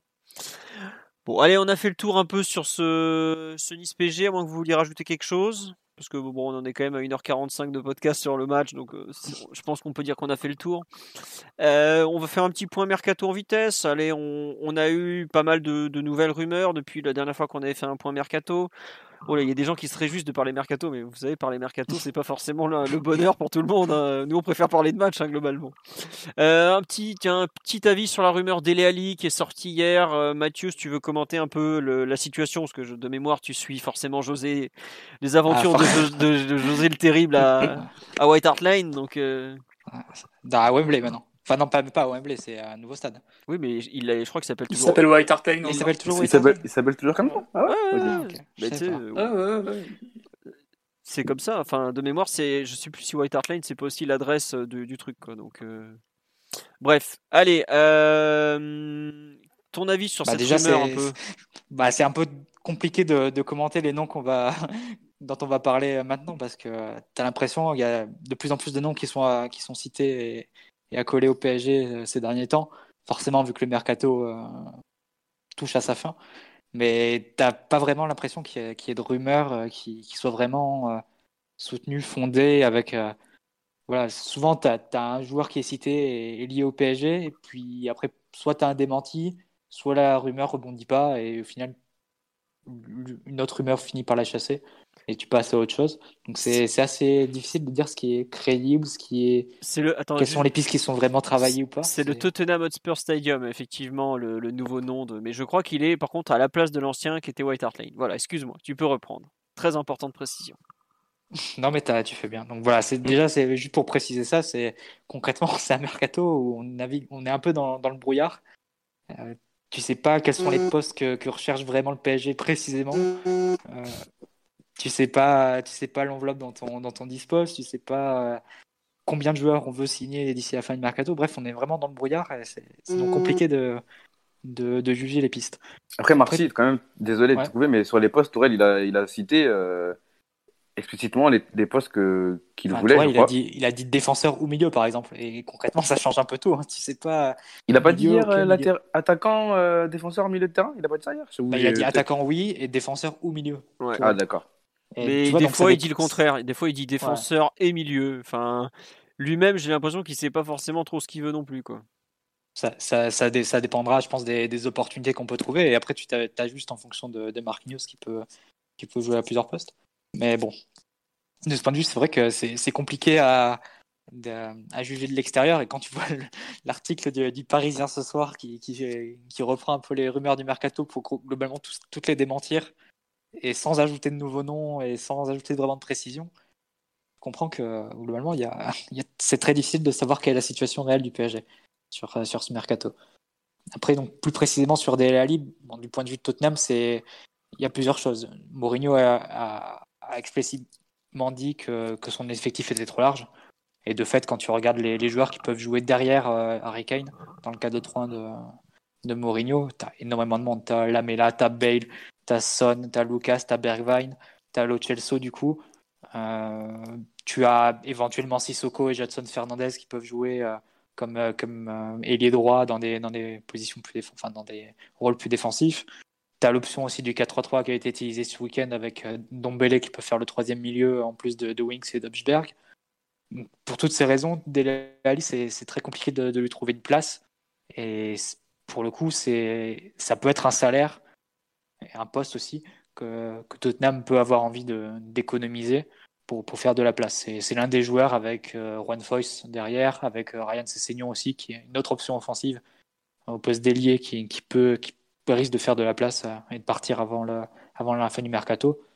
pour toutes ces raisons, je pense à la fois économique et financière, et sportive, pardon, Tottenham peut avoir envie de, de céder Dele Alli, mais la spécificité, c'est que Tottenham ne veut pas vendre Dele Alli parce que c'est un joueur qui avait une cote très forte il y a encore deux ans et globalement, si tu le vends sur le marché actuel, t'en tires rien du tout. Globalement, il n'y a personne qui peut vraiment mettre 65 euh, millions comme demandé. Bah, mais même, 60, même 50 ou même 40 millions, il n'y a personne qui va te mettre 40 millions sur Dele Alli. Et, et pour, pour Tottenham, vendre Dele Alli 40 millions alors qu'il lui reste 3 ans et demi de contrat, c'est pas une bonne 4 opération. Ans de contrat, c'est pas du tout une bonne opération. Donc euh, de ce point de vue, je pense que. Et si je peux me permettre, euh, je pense que Lévy, qui est le patron des Spurs, anticipe aussi le fait que ça se finisse mal avec Mourinho, avec le prochain euh, entraîneur contrat sur Dele Alli, justement. Quoi. Bien sûr. Ça, c'est, ça, c'est évident aussi. Donc, ça, c'est pour toutes ces raisons, le, le, le, coût du prêt, ça me paraît assez crédible. Reste à trouver, reste à trouver des clubs qui soient, qui soient intéressés. est-ce que le PSG peut l'être? Je sais, c'est compliqué. Hein. Moi, honnêtement, ça, me semblerait une bonne opportunité à saisir. globalement, je suis, parce que globalement, je suis très, très favorable à tout ce qui est prêt, encore plus de la situation actuelle.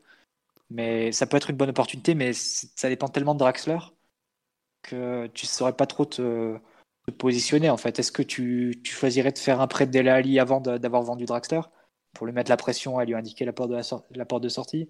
Est-ce que tu choisis de d'abord trouver une porte de sortie à Draxler parce que globalement ça, ça, serait un risque trop, trop élevé sur le plan financier de cumuler deux dans, dans l'effectif et donc tu peux pas te permettre de prendre le moindre risque à ce niveau et, il faut trouver d'abord un club à Draxler. C'est très compliqué à, à, évaluer.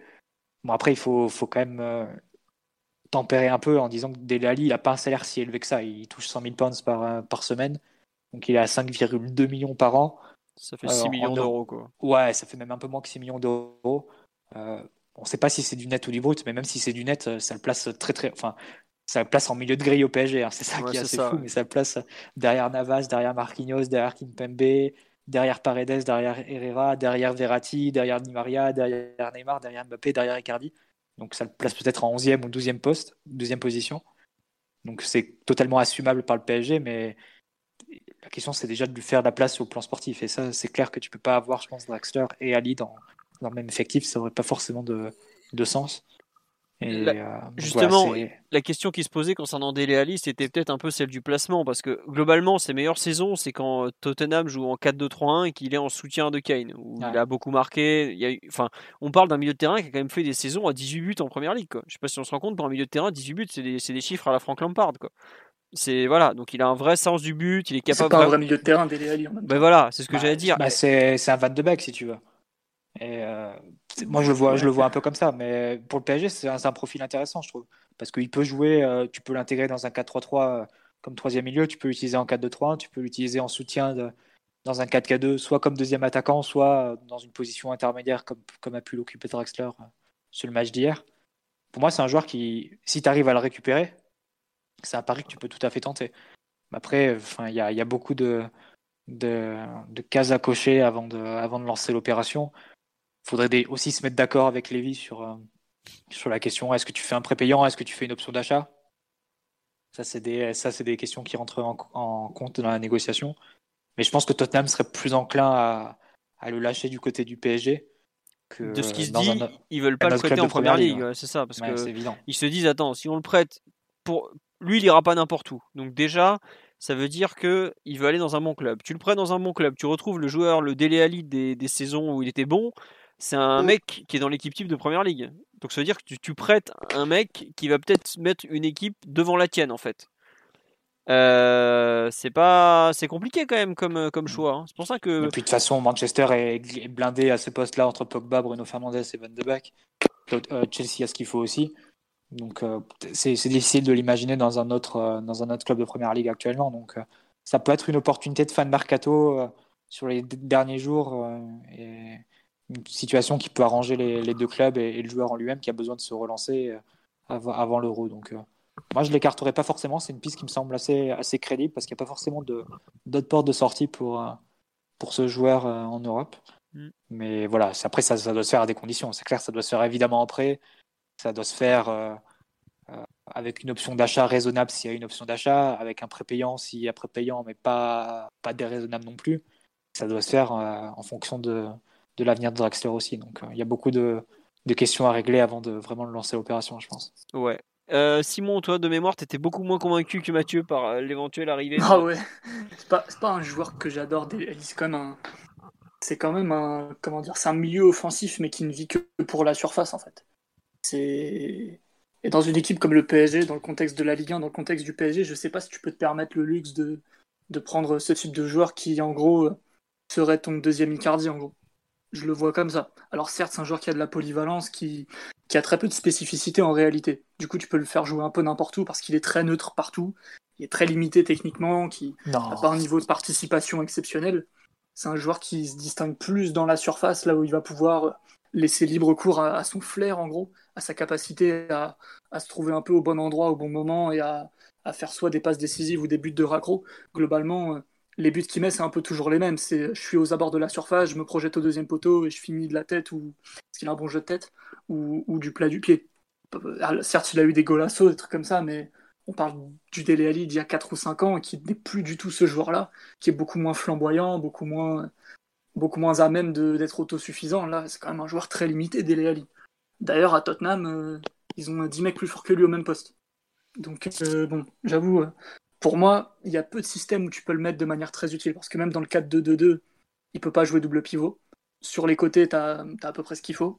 Il peut jouer aussi sur les côtés. Globalement, ces mecs-là de la génération Pochettino, ils ont tous joué à beaucoup de postes, ils sont tous très polyvalents.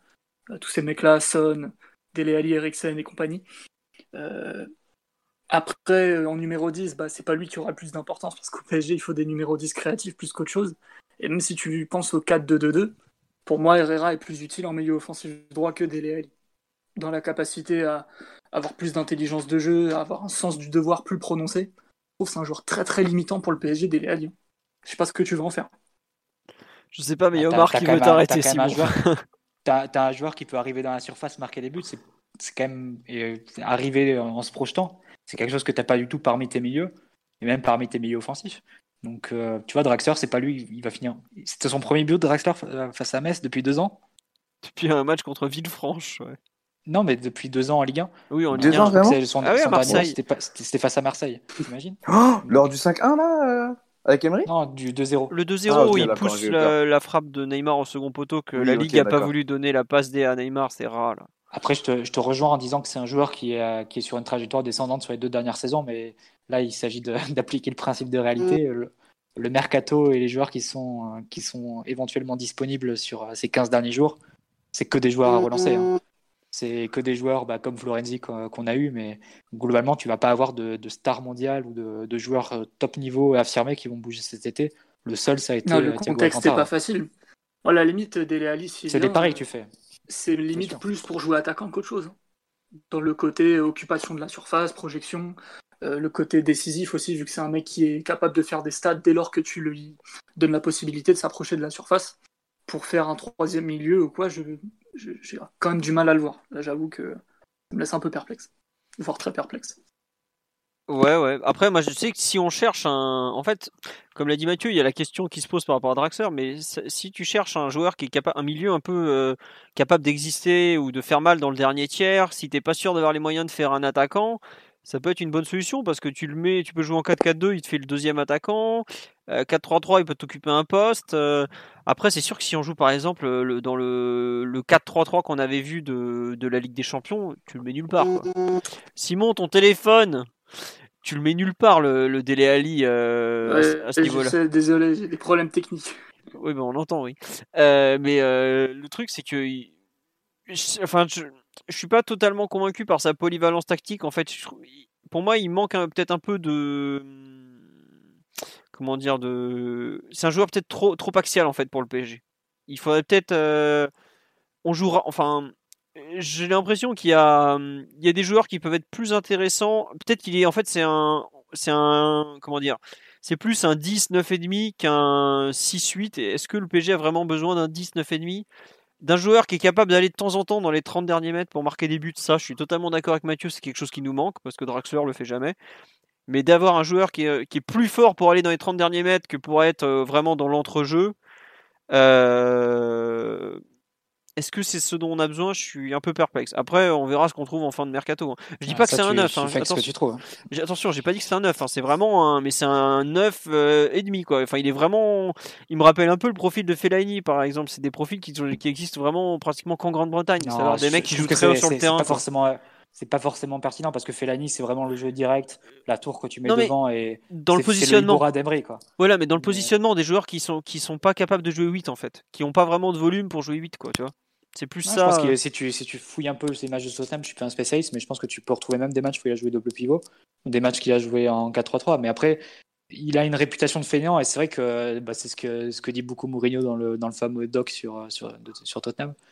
Euh, que c'est un joueur qui s'entraîne euh, un peu euh, de façon dilettante, mais quand tu as vu le Tottenham de, de Pochettino à son, à son apogée, c'est-à-dire grosso modo jusqu'à la fin de la saison 2017-2018, c'est une équipe qui mettait énormément d'intensité, bien plus d'intensité que n'importe quelle version du PSG que tu as vu euh, sous, sous, le Qatar. Donc, euh, ça, et pourtant, Dele Ali était l'une des pièces, euh, pièces majeures de cette équipe, et d'une équipe qui allait chasser très haut et qui, qui mettait énormément d'intensité dans son jeu. Attends, t'insinues qu'il est un peu feignant, mais il est parfait pour nous. c'est tout ce qu'il veut. Bah, mais c'est un joueur qui court. C'est ça que... Non, mais c'est un, joueur qui court et qui est capable de jouer dans une équipe qui met un très gros rythme sur les matchs. Le totem de Pochettino, bah, que j'ai vu par exemple face à la Juve sur l'aller-retour, c'est une équipe qui joue un football très très agressif, très offensif et avec énormément de pressing. Et Delali était partie prenante et intégrante de, de, ce, de, ce, de ce projet de jeu-là, avec Ericsson qui partait un peu côté droit. parce qu'il courait pas beaucoup sur les côtés quand même. Il y, a, aussi enfin, il y avait aussi la, fonction d'être d'être sur Pjanic à la relance, euh, tu vois ce, genre de ce genre d'aspect. Moi, je suis, suis pas forcément. Euh, après, c'est clair que c'est un joueur à relancer et qu'il faut qu'il faut savoir toucher un peu un peu psychologiquement. Ça, je suis d'accord avec toi. Mais globalement, si tu t'attends à trouver le je sais pas le 8 parfait, je ne saurais même pas dire quel est le joueur euh, qui correspond à ce, à ce rôle-là actuellement, mais tu ne le trouveras pas actuellement. Donc forcément, tu, tu, tu, vises un pari, tu vises un joueur à relancer. Et pour moi, c'est un joueur qui a quand même des références et un certain parcours. Sur un prêt, je vois pas ce que tu perds. Hein. Tu, on parle aussi de remplacer éventuellement Dragster, qui, dont on a fait le constat qu'il t'apportait pas grand-chose non plus. Donc, euh, Dele Ali touche même moins que Draxler en salaire. Donc, euh, pour ceux qui s'inquiètent qui, du point de vue économique, tu, tu gagnerais même sur ce point-là. Mm. Comme on me dit sur le live, on va pas signer Prime Arturo Vidal. Ça, on en est bien ah conscient. Ça serait cool. Hein. Je peux vous dire que là, ça secourait au milieu. Hein. Cette, euh, cette chip small de Drexler se ferait mordre tous les matins quand il arriverait ivre à l'entraînement, on rigolerait. Ah, par exemple, combien, combien sur, le, sur le live aurait aimé qu'on recrute le Arturo Vidal de, 33 ans? Pas grand monde, je pense. À la place de l'Inter? Pas grand monde, je pense. Mais bon, après euh, Vidal, il va pas te, enfin, il va pas te résoudre les, problèmes de taille et tout. Dele Ali, tu vois, dans le profil, il y a un truc qu'on oublie, c'est que par exemple, il est grand lui. C'est quelque chose qui a souvent été. Euh... voilà, il, bon. Euh, bon, on a un peu fait le tour de la rumeur euh, Dele Ali. Euh, Mathieu, tu as des fans quand ils t'entendent parler de Mercato est un régal, paraît-il. Je, je transmets. Euh, N'exagérons rien. on nous dit on n'a pas la profondeur de banc pour refuser Dele Ali en prêt. Mais oui et non, parce que si on a deux joueurs au même poste qui sont pas totalement opérationnels et tout, on en fait quoi au bout d'un moment? C'est c'est ça l'intérêt, c'est tu peux pas empiler, empiler, empiler des joueurs. D'un moment, il faut, il faut de la complémentarité dans les profils. euh, c'est pas si simple que ça. Et puis globalement, euh, on a quand même euh, une compétition de moins à jouer. Tu peux pas faire, tu peux pas non plus empiler et des mecs qui sont, des joueurs qui sont pas contents dans un effectif. C'est toujours ce qui fout le bordel. Donc ça sert à rien de surcharger un effectif comme ça. entre guillemets bêtement quoi. C'est pas bêtement et puis surtout le, le PSG a quand même aussi des problèmes de d'argent et on peut pas se permettre d'empiler des mecs en se disant ouais peut-être que ça va marcher quoi. C'est ça aussi, tu, dois être sûr, enfin c'est à la fois des paris et aussi tu dois avoir des comment bah tu dois être un peu euh, certain de ce que tu vas récupérer, tu peux pas te permettre de faire que des, des types comme ça où tu te dis bon euh, on verra bien si ça va marcher, on verra ou pas quoi. Sur la rumeur Kedira qui est sortie, alors j'ai pas eu, en fait on peut pas accéder à Sky, euh, c'est une vidéo, c'est même pas un article, c'est une vidéo de Sky DE, mais euh, sur Kedira qui est sortie, c'est qu'ils disent juste que pour l'instant euh, c'est une idée, hein, c'est même pas encore en contact, il y a même pas encore eu de contact si je me trompe pas de ce que j'ai lu euh, via d'autres biais et donc c'est vraiment un début d'idée mais c'était sûr que ce nom allait sortir en Allemagne pour faire un peu de la pub pour Kedira qui a pas de qui a pas de d'avenir à la Juve et qui a pas Et vraiment c'est de c'est une arlésienne en plus. On l'a on l'a Voilà. cité depuis que Tourelle est là, c'est cité chaque été. donc. Voilà, c'est Là, effectivement pour le coup, très mauvaise idée. hein. Autant j'étais plutôt positif sur Dele Alli, mais Kedira est plus un joueur de foot depuis trois ans maintenant. Et... voilà. Là, mais j'ai j'ai du mal un peu à y croire euh, quand tu sais que Leonardo est assez euh, réticent avec les, les trentenaires. En Ouais. plus, pour le coup, Kedira qui est toujours blessé. Voilà. euh, bon. Euh, non, on nous a parlé aussi dans le retour de la rumeur Bakayoko, qui pour le coup me paraît, même si ça vient du Sun, euh, bon voilà. Ça, ça- c'est- moi je préférais honnêtement voir arriver en prêt Bakayoko à cet instant à Dele Alli. Ça paraît être un profil qui nous manque plus par exemple que Dele Alli. Un grand capable de jouer devant la défense, capable de jouer en double pivot vraiment, euh, qui a de l'impact, qui sait aussi remonter des ballons, euh, qui fait lui, il a des qualités qu'on n'a vraiment pas du tout et qui, qui nous manquent. Après, c'est sûr que c'est pas non plus, euh, c'est pas Casemiro ni Fabinho, hein, mais bon, on le saurait si on pouvait se payer ces mecs-là. Mais je sais pas un peu, euh, Tigno, par exemple, ce que tu en penses du retour de la rumeur Bakayoko.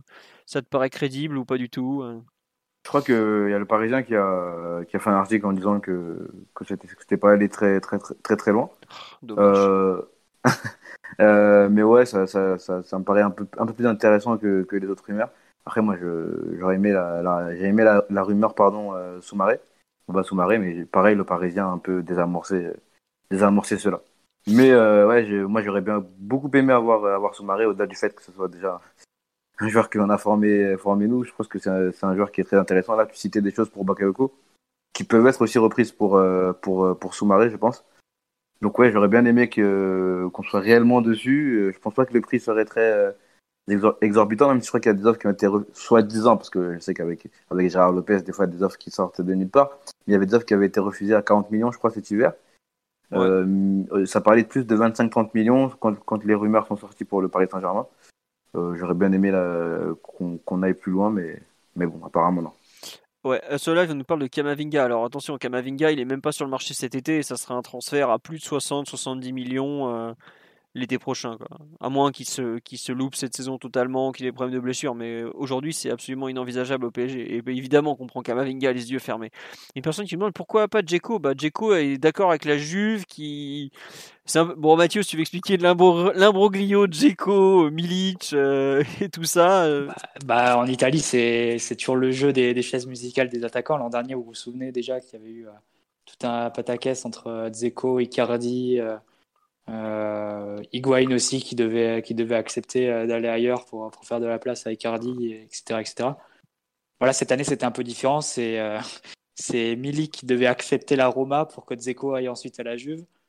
Mais euh, visiblement, il y, a des, il y a des soucis en- sur l'axe Milik, euh, Milik-Rome.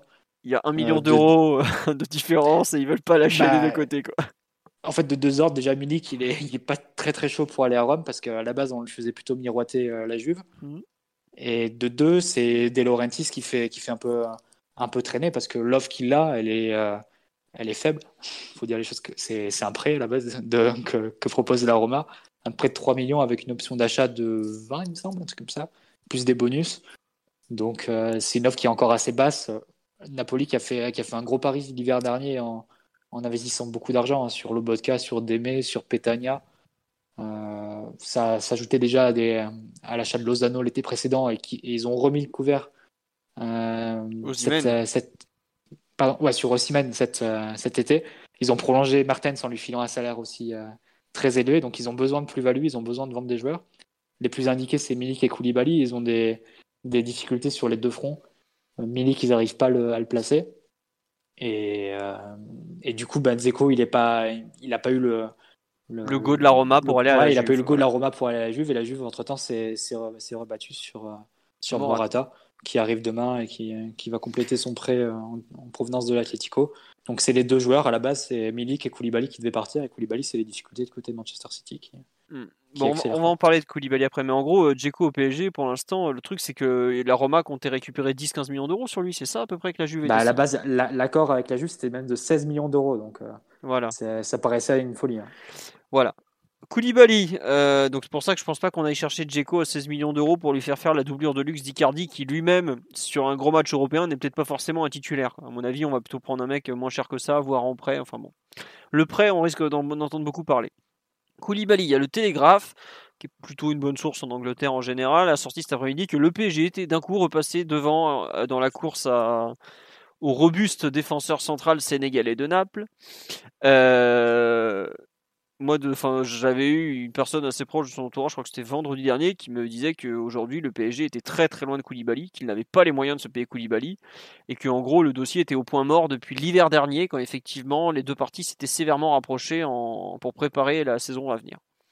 Donc, à moins que le PSG ait soudainement trouvé du fric, mais euh, j'y crois alors pas du tout.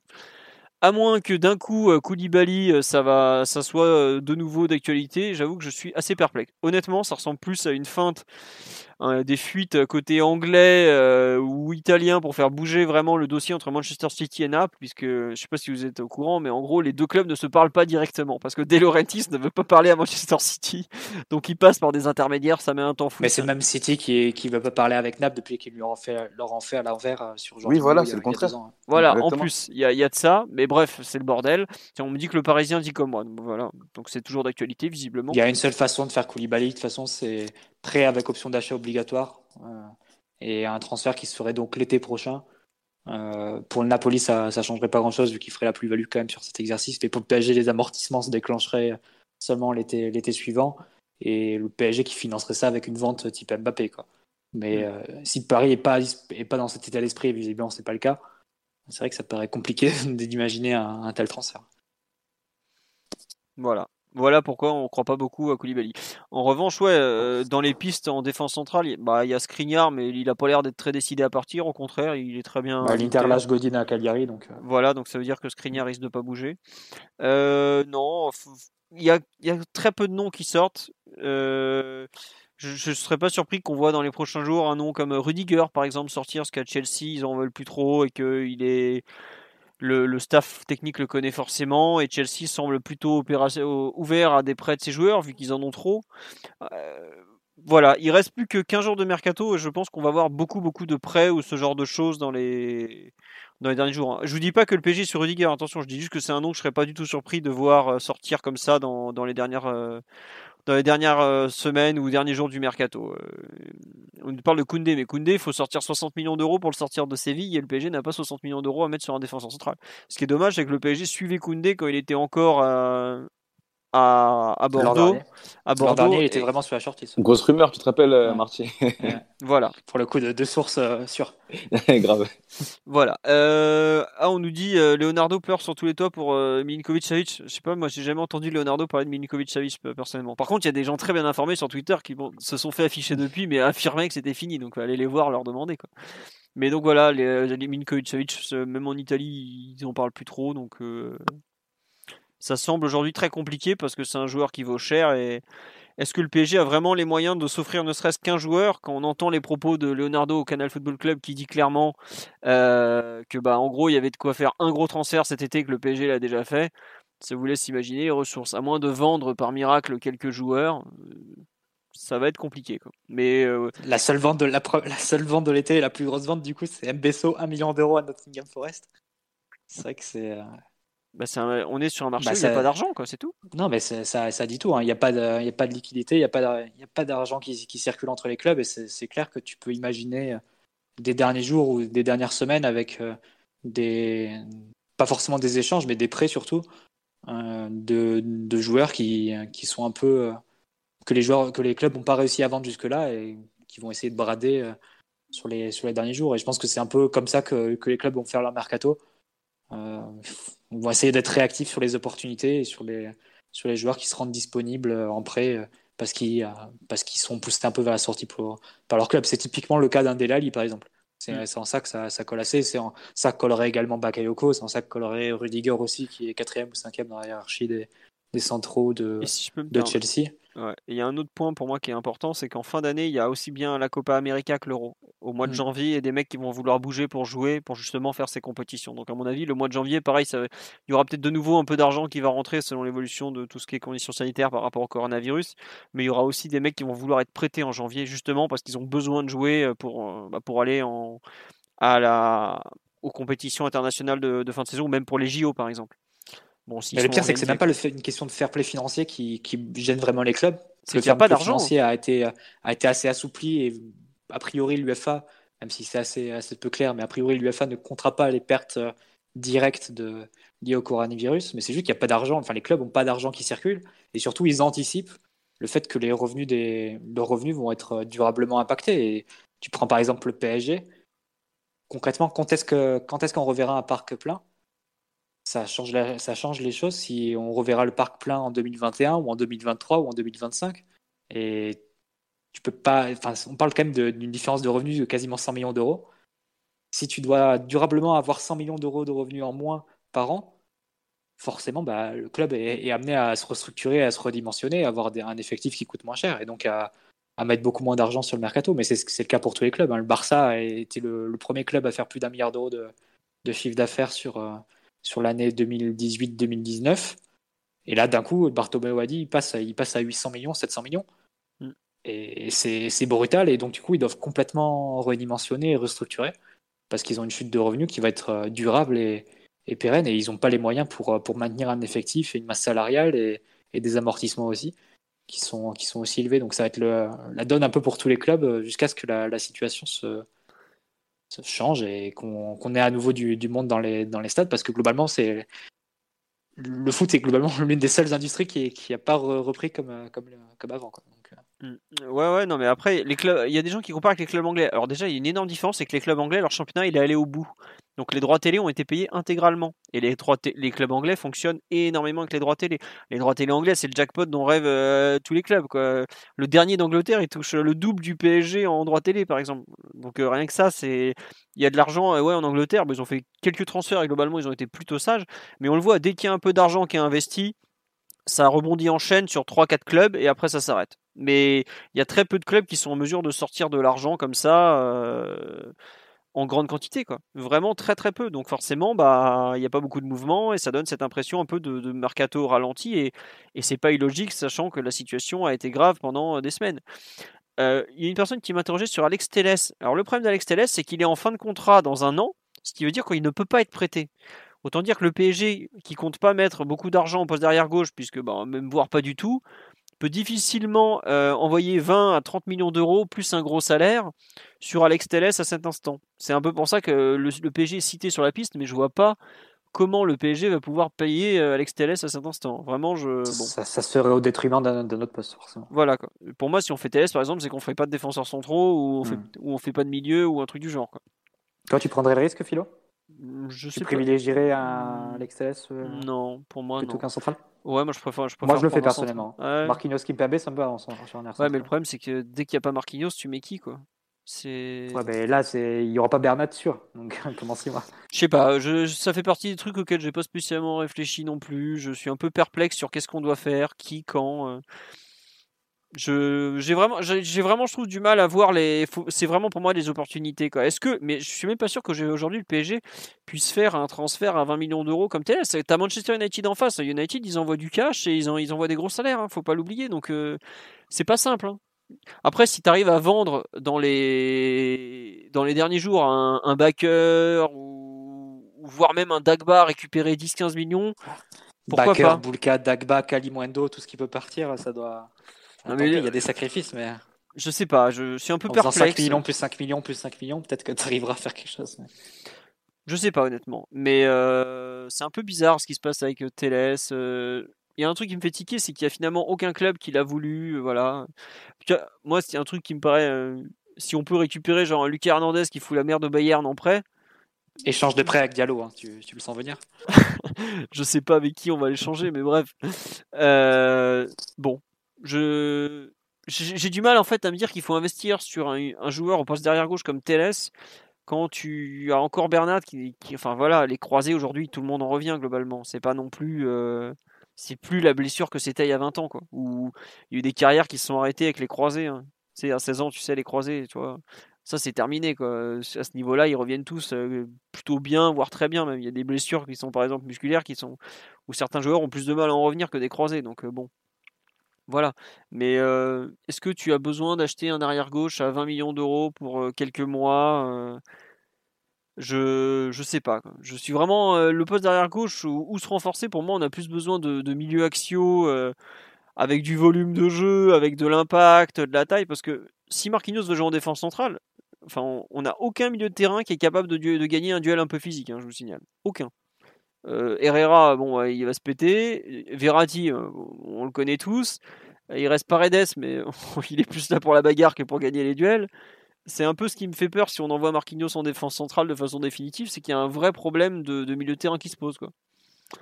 Donc euh, bon, j'avoue que être complètement dans le flou, il faudra vraiment voir les opportunités qui, s'offrent à nous dans les, dans les prochaines semaines. Parce que je pense qu'il y a des, des coups à faire, clairement mais faudra pas, faudra pas se louper et faudra être très très réactif. Quoi. Donc, euh, je sais pas. Je sais pas, Simon, Tigno, ce que vous en pensez un peu sur les, tous les noms qui sont un peu sortis comme ça. Euh? En train de penser que peu importe les solutions, ça aurait été mieux et moins cher de prolonger Thiago Silva d'un an euh, avec un an en option. Quoi. ça nous bloque à, à plein d'endroits en fait. Et la blessure de Bernat tombe très mal. Après, pour le coup, comme j'ai dit tout à l'heure, je ferais plutôt confiance au, au mec que tu as à disposition pour jouer arrière gauche, même Diallo, hein, qu'on n'a pas forcément évoqué, mais Diallo arrière gauche, euh, je pense qu'il peut rendre de fiers services de temps en temps. J'attendrai peut-être plutôt le mercato d'hiver, voir ce qui se passe. Et, et, et peut-être investir plus sur un milieu ou un défenseur. Euh, sachant que les deux secteurs sont un petit peu sinistrés, c'est compliqué de, de trouver forcément chaussures à son pied avec. Euh, ça, ça, requiert beaucoup de, de conditions difficiles. On parle de faut que ce soit des mecs qui soient susceptibles de bouger, qu'ils aient les bons agents pour parler avec Leonardo, qu'au niveau des prêts ou des, financements, tu t'entendes bien. C'est pas, pas évident du tout. Et paraît-il que la piste la plus avancée, c'est pour un milieu offensif euh, qui jouerait attaquant. Donc euh, on, est, on est un peu loin du compte pour l'instant, mais je pense qu'il faut, faut s'y remettre patience. On, on va y voir plus clair là dans la dernière ligne droite. Bah là, il reste globalement deux semaines. Hein, donc, euh, ouais, bah c'est long, deux semaines de mercato. T'auras les trois derniers jours du Condor. Voilà. C'est vrai que le. Pendant 72 heures, on dormira pas et on suivra les transferts. Je, on aura peut-être le, le, dernier jour du mercato, on a podcast en live puisque c'est lundi 5 octobre. Oh, ça va être incroyable. Oh là là. Le mercato, il est folle. Hein. Le mercato, il est folle, mais ouais. Et toi, Titi, sur un peu les, les derniers noms sont sortis, les difficultés du PSG, quel, quel endroit renforcer en, tu, tu, es, tu ah. rejoins la team Marty sur l'arrière gauche avant tout? Alors moi je suis totalement dans le flou. Hein. Franchement, je. T'es comme moi, tu sais vraiment pas. Euh. C'est ça. Je prendrai ce qui, ce qui, ce qui arrivera et essayerai de, de, faire avec. Je sais pas s'il faut prioriser un, un, poste plutôt que l'autre. Euh, si on en priorise un, bah, l'autre poste on sera moins bon, etc., etc. Je crois qu'il n'y a aucune, euh, aucune meilleure solution à, à l'heure actuelle et il faut, il faudra compter sur les, sur les opportunités. De toute façon, je crois que c'est ce qu'aime Leonardo, faire des mercatos d'opportunités. On a compté sur ça pour, euh, bah, pour essayer de se renforcer, mais là, il reste que 15 jours. Il y a beaucoup de noms qui sortent, ils sont, ils sont un à un, euh, comment on dit, j'allais dire contredits ou démentis, alors dit par, le Parisien, par exemple. Donc je suis vraiment dans, dans, le fou, je sais absolument pas ce, qu'on va faire et où, comment ça va se terminer. Euh, J'espère qu'il y aura un, un, beau sous-marin et un nom qui peut sortir demain ou après-demain, mais vraiment, je suis dans le flou là, comme toi, Philo. Après, le, enfin, globalement, euh, le Florenzi, personne l'avait vu venir. Le Bakayoko, ça semble être quand même pas mal son entourage qui, relance régulièrement et tout, mais euh, il y a, voilà, on me demande est-ce que Kabai c'est jouable? Je pense qu'il faut laisser Yo où il est. Il est très bien. Quand t'es carbo pour synthé en général, tu viens pas au PSG. Quoi. Mais non, ça, risque d'être euh, vraiment des, opportunités dernier moment. Et je serais pas surpris qu'on a beaucoup parlé de l'Italie pour Leonardo. Ça sera pour moi l'Italie ou, ou l'Angleterre, parce que l'Angleterre, ils ont des trop gros effectifs à, à des à décharger quoi tout simplement. Euh, on, bah, on en a parlé avec le cas d'Ele Ali, le mec ils sont 8 à son poste alors qu'il joue même pas la Coupe d'Europe quoi. Bon voilà, Mvila c'est plus possible, il a signé à l'Olympiakos euh, ou au Pana, je sais plus mais en, en Grèce il y a deux jours donc euh, voilà. Voilà un peu où on en est. Euh, Maxwell peut pas sortir de sa retraite, non mais laissez-le tranquillement, tranquillement. voilà. Un Euh, gros ventre en plus maintenant. ah bah, ça c'est la retraite ça, tu vois. hein. On nous propose euh, TJ Savanier. Bah, je peux dire que TJ Savanier à l'Assado, quand il va faire parler sa technique du barbecue, il est- il est titulaire dans le week-end suivant, mais sans problème. Puis quel jougador en plus. Ah oui, Tottenham joue l'Europa League, effectivement, je confondais avec euh, une autre équipe qui est finie encore plus loin au classement. Bon, je pense qu'on a fait le tour sur euh, Nice PSG, l'actualité du mercato. Voilà un peu où on en est. On n'est pas très précis, mais on est un peu comme tout le monde, un peu dans le flou. euh. vous aurez quand même eu quelques avis, idées, peut-être aussi infos. Donc voilà. Sur ce, on vous souhaite une bonne soirée à tous. On vous remercie euh, pour les nombreux messages et tout que je n'ai pas pu lire, mais euh, ça part comme tout le temps dans tous les sens et c'est super cool de vous avoir en direct. On vous dit à lundi prochain. On aura le débrief de Reims PSG qui s'annonce comme un match quand même assez compliqué et, qui va être sympa à suivre aussi au passage. Euh, merci à tous. Vous, bah, vous aurez l'hor- l'horaire, vous le connaissez, ça sera 21h comme problème. Et bonne soirée à tous. Ah oui, n'hésitez pas à mettre des likes et tout ça, ça, sera tout, ça fera toujours plaisir et ça fera peut-être découvrir le podcast à certains. Au revoir tout le monde. Salut à tous. Allez, salut, bisous. Here's a cool fact a crocodile can't stick out its tongue. Another cool fact you can get short term health insurance for a month or just under a year in some states. United Healthcare short term insurance plans are designed for people who are between jobs, coming off their parents' plan, or turning a side hustle into a full time gig. Underwritten by Golden Rule Insurance Company, they offer flexible, budget friendly coverage with access to a nationwide network of doctors and hospitals. Get more cool facts about United Healthcare short term plans at uh1.com.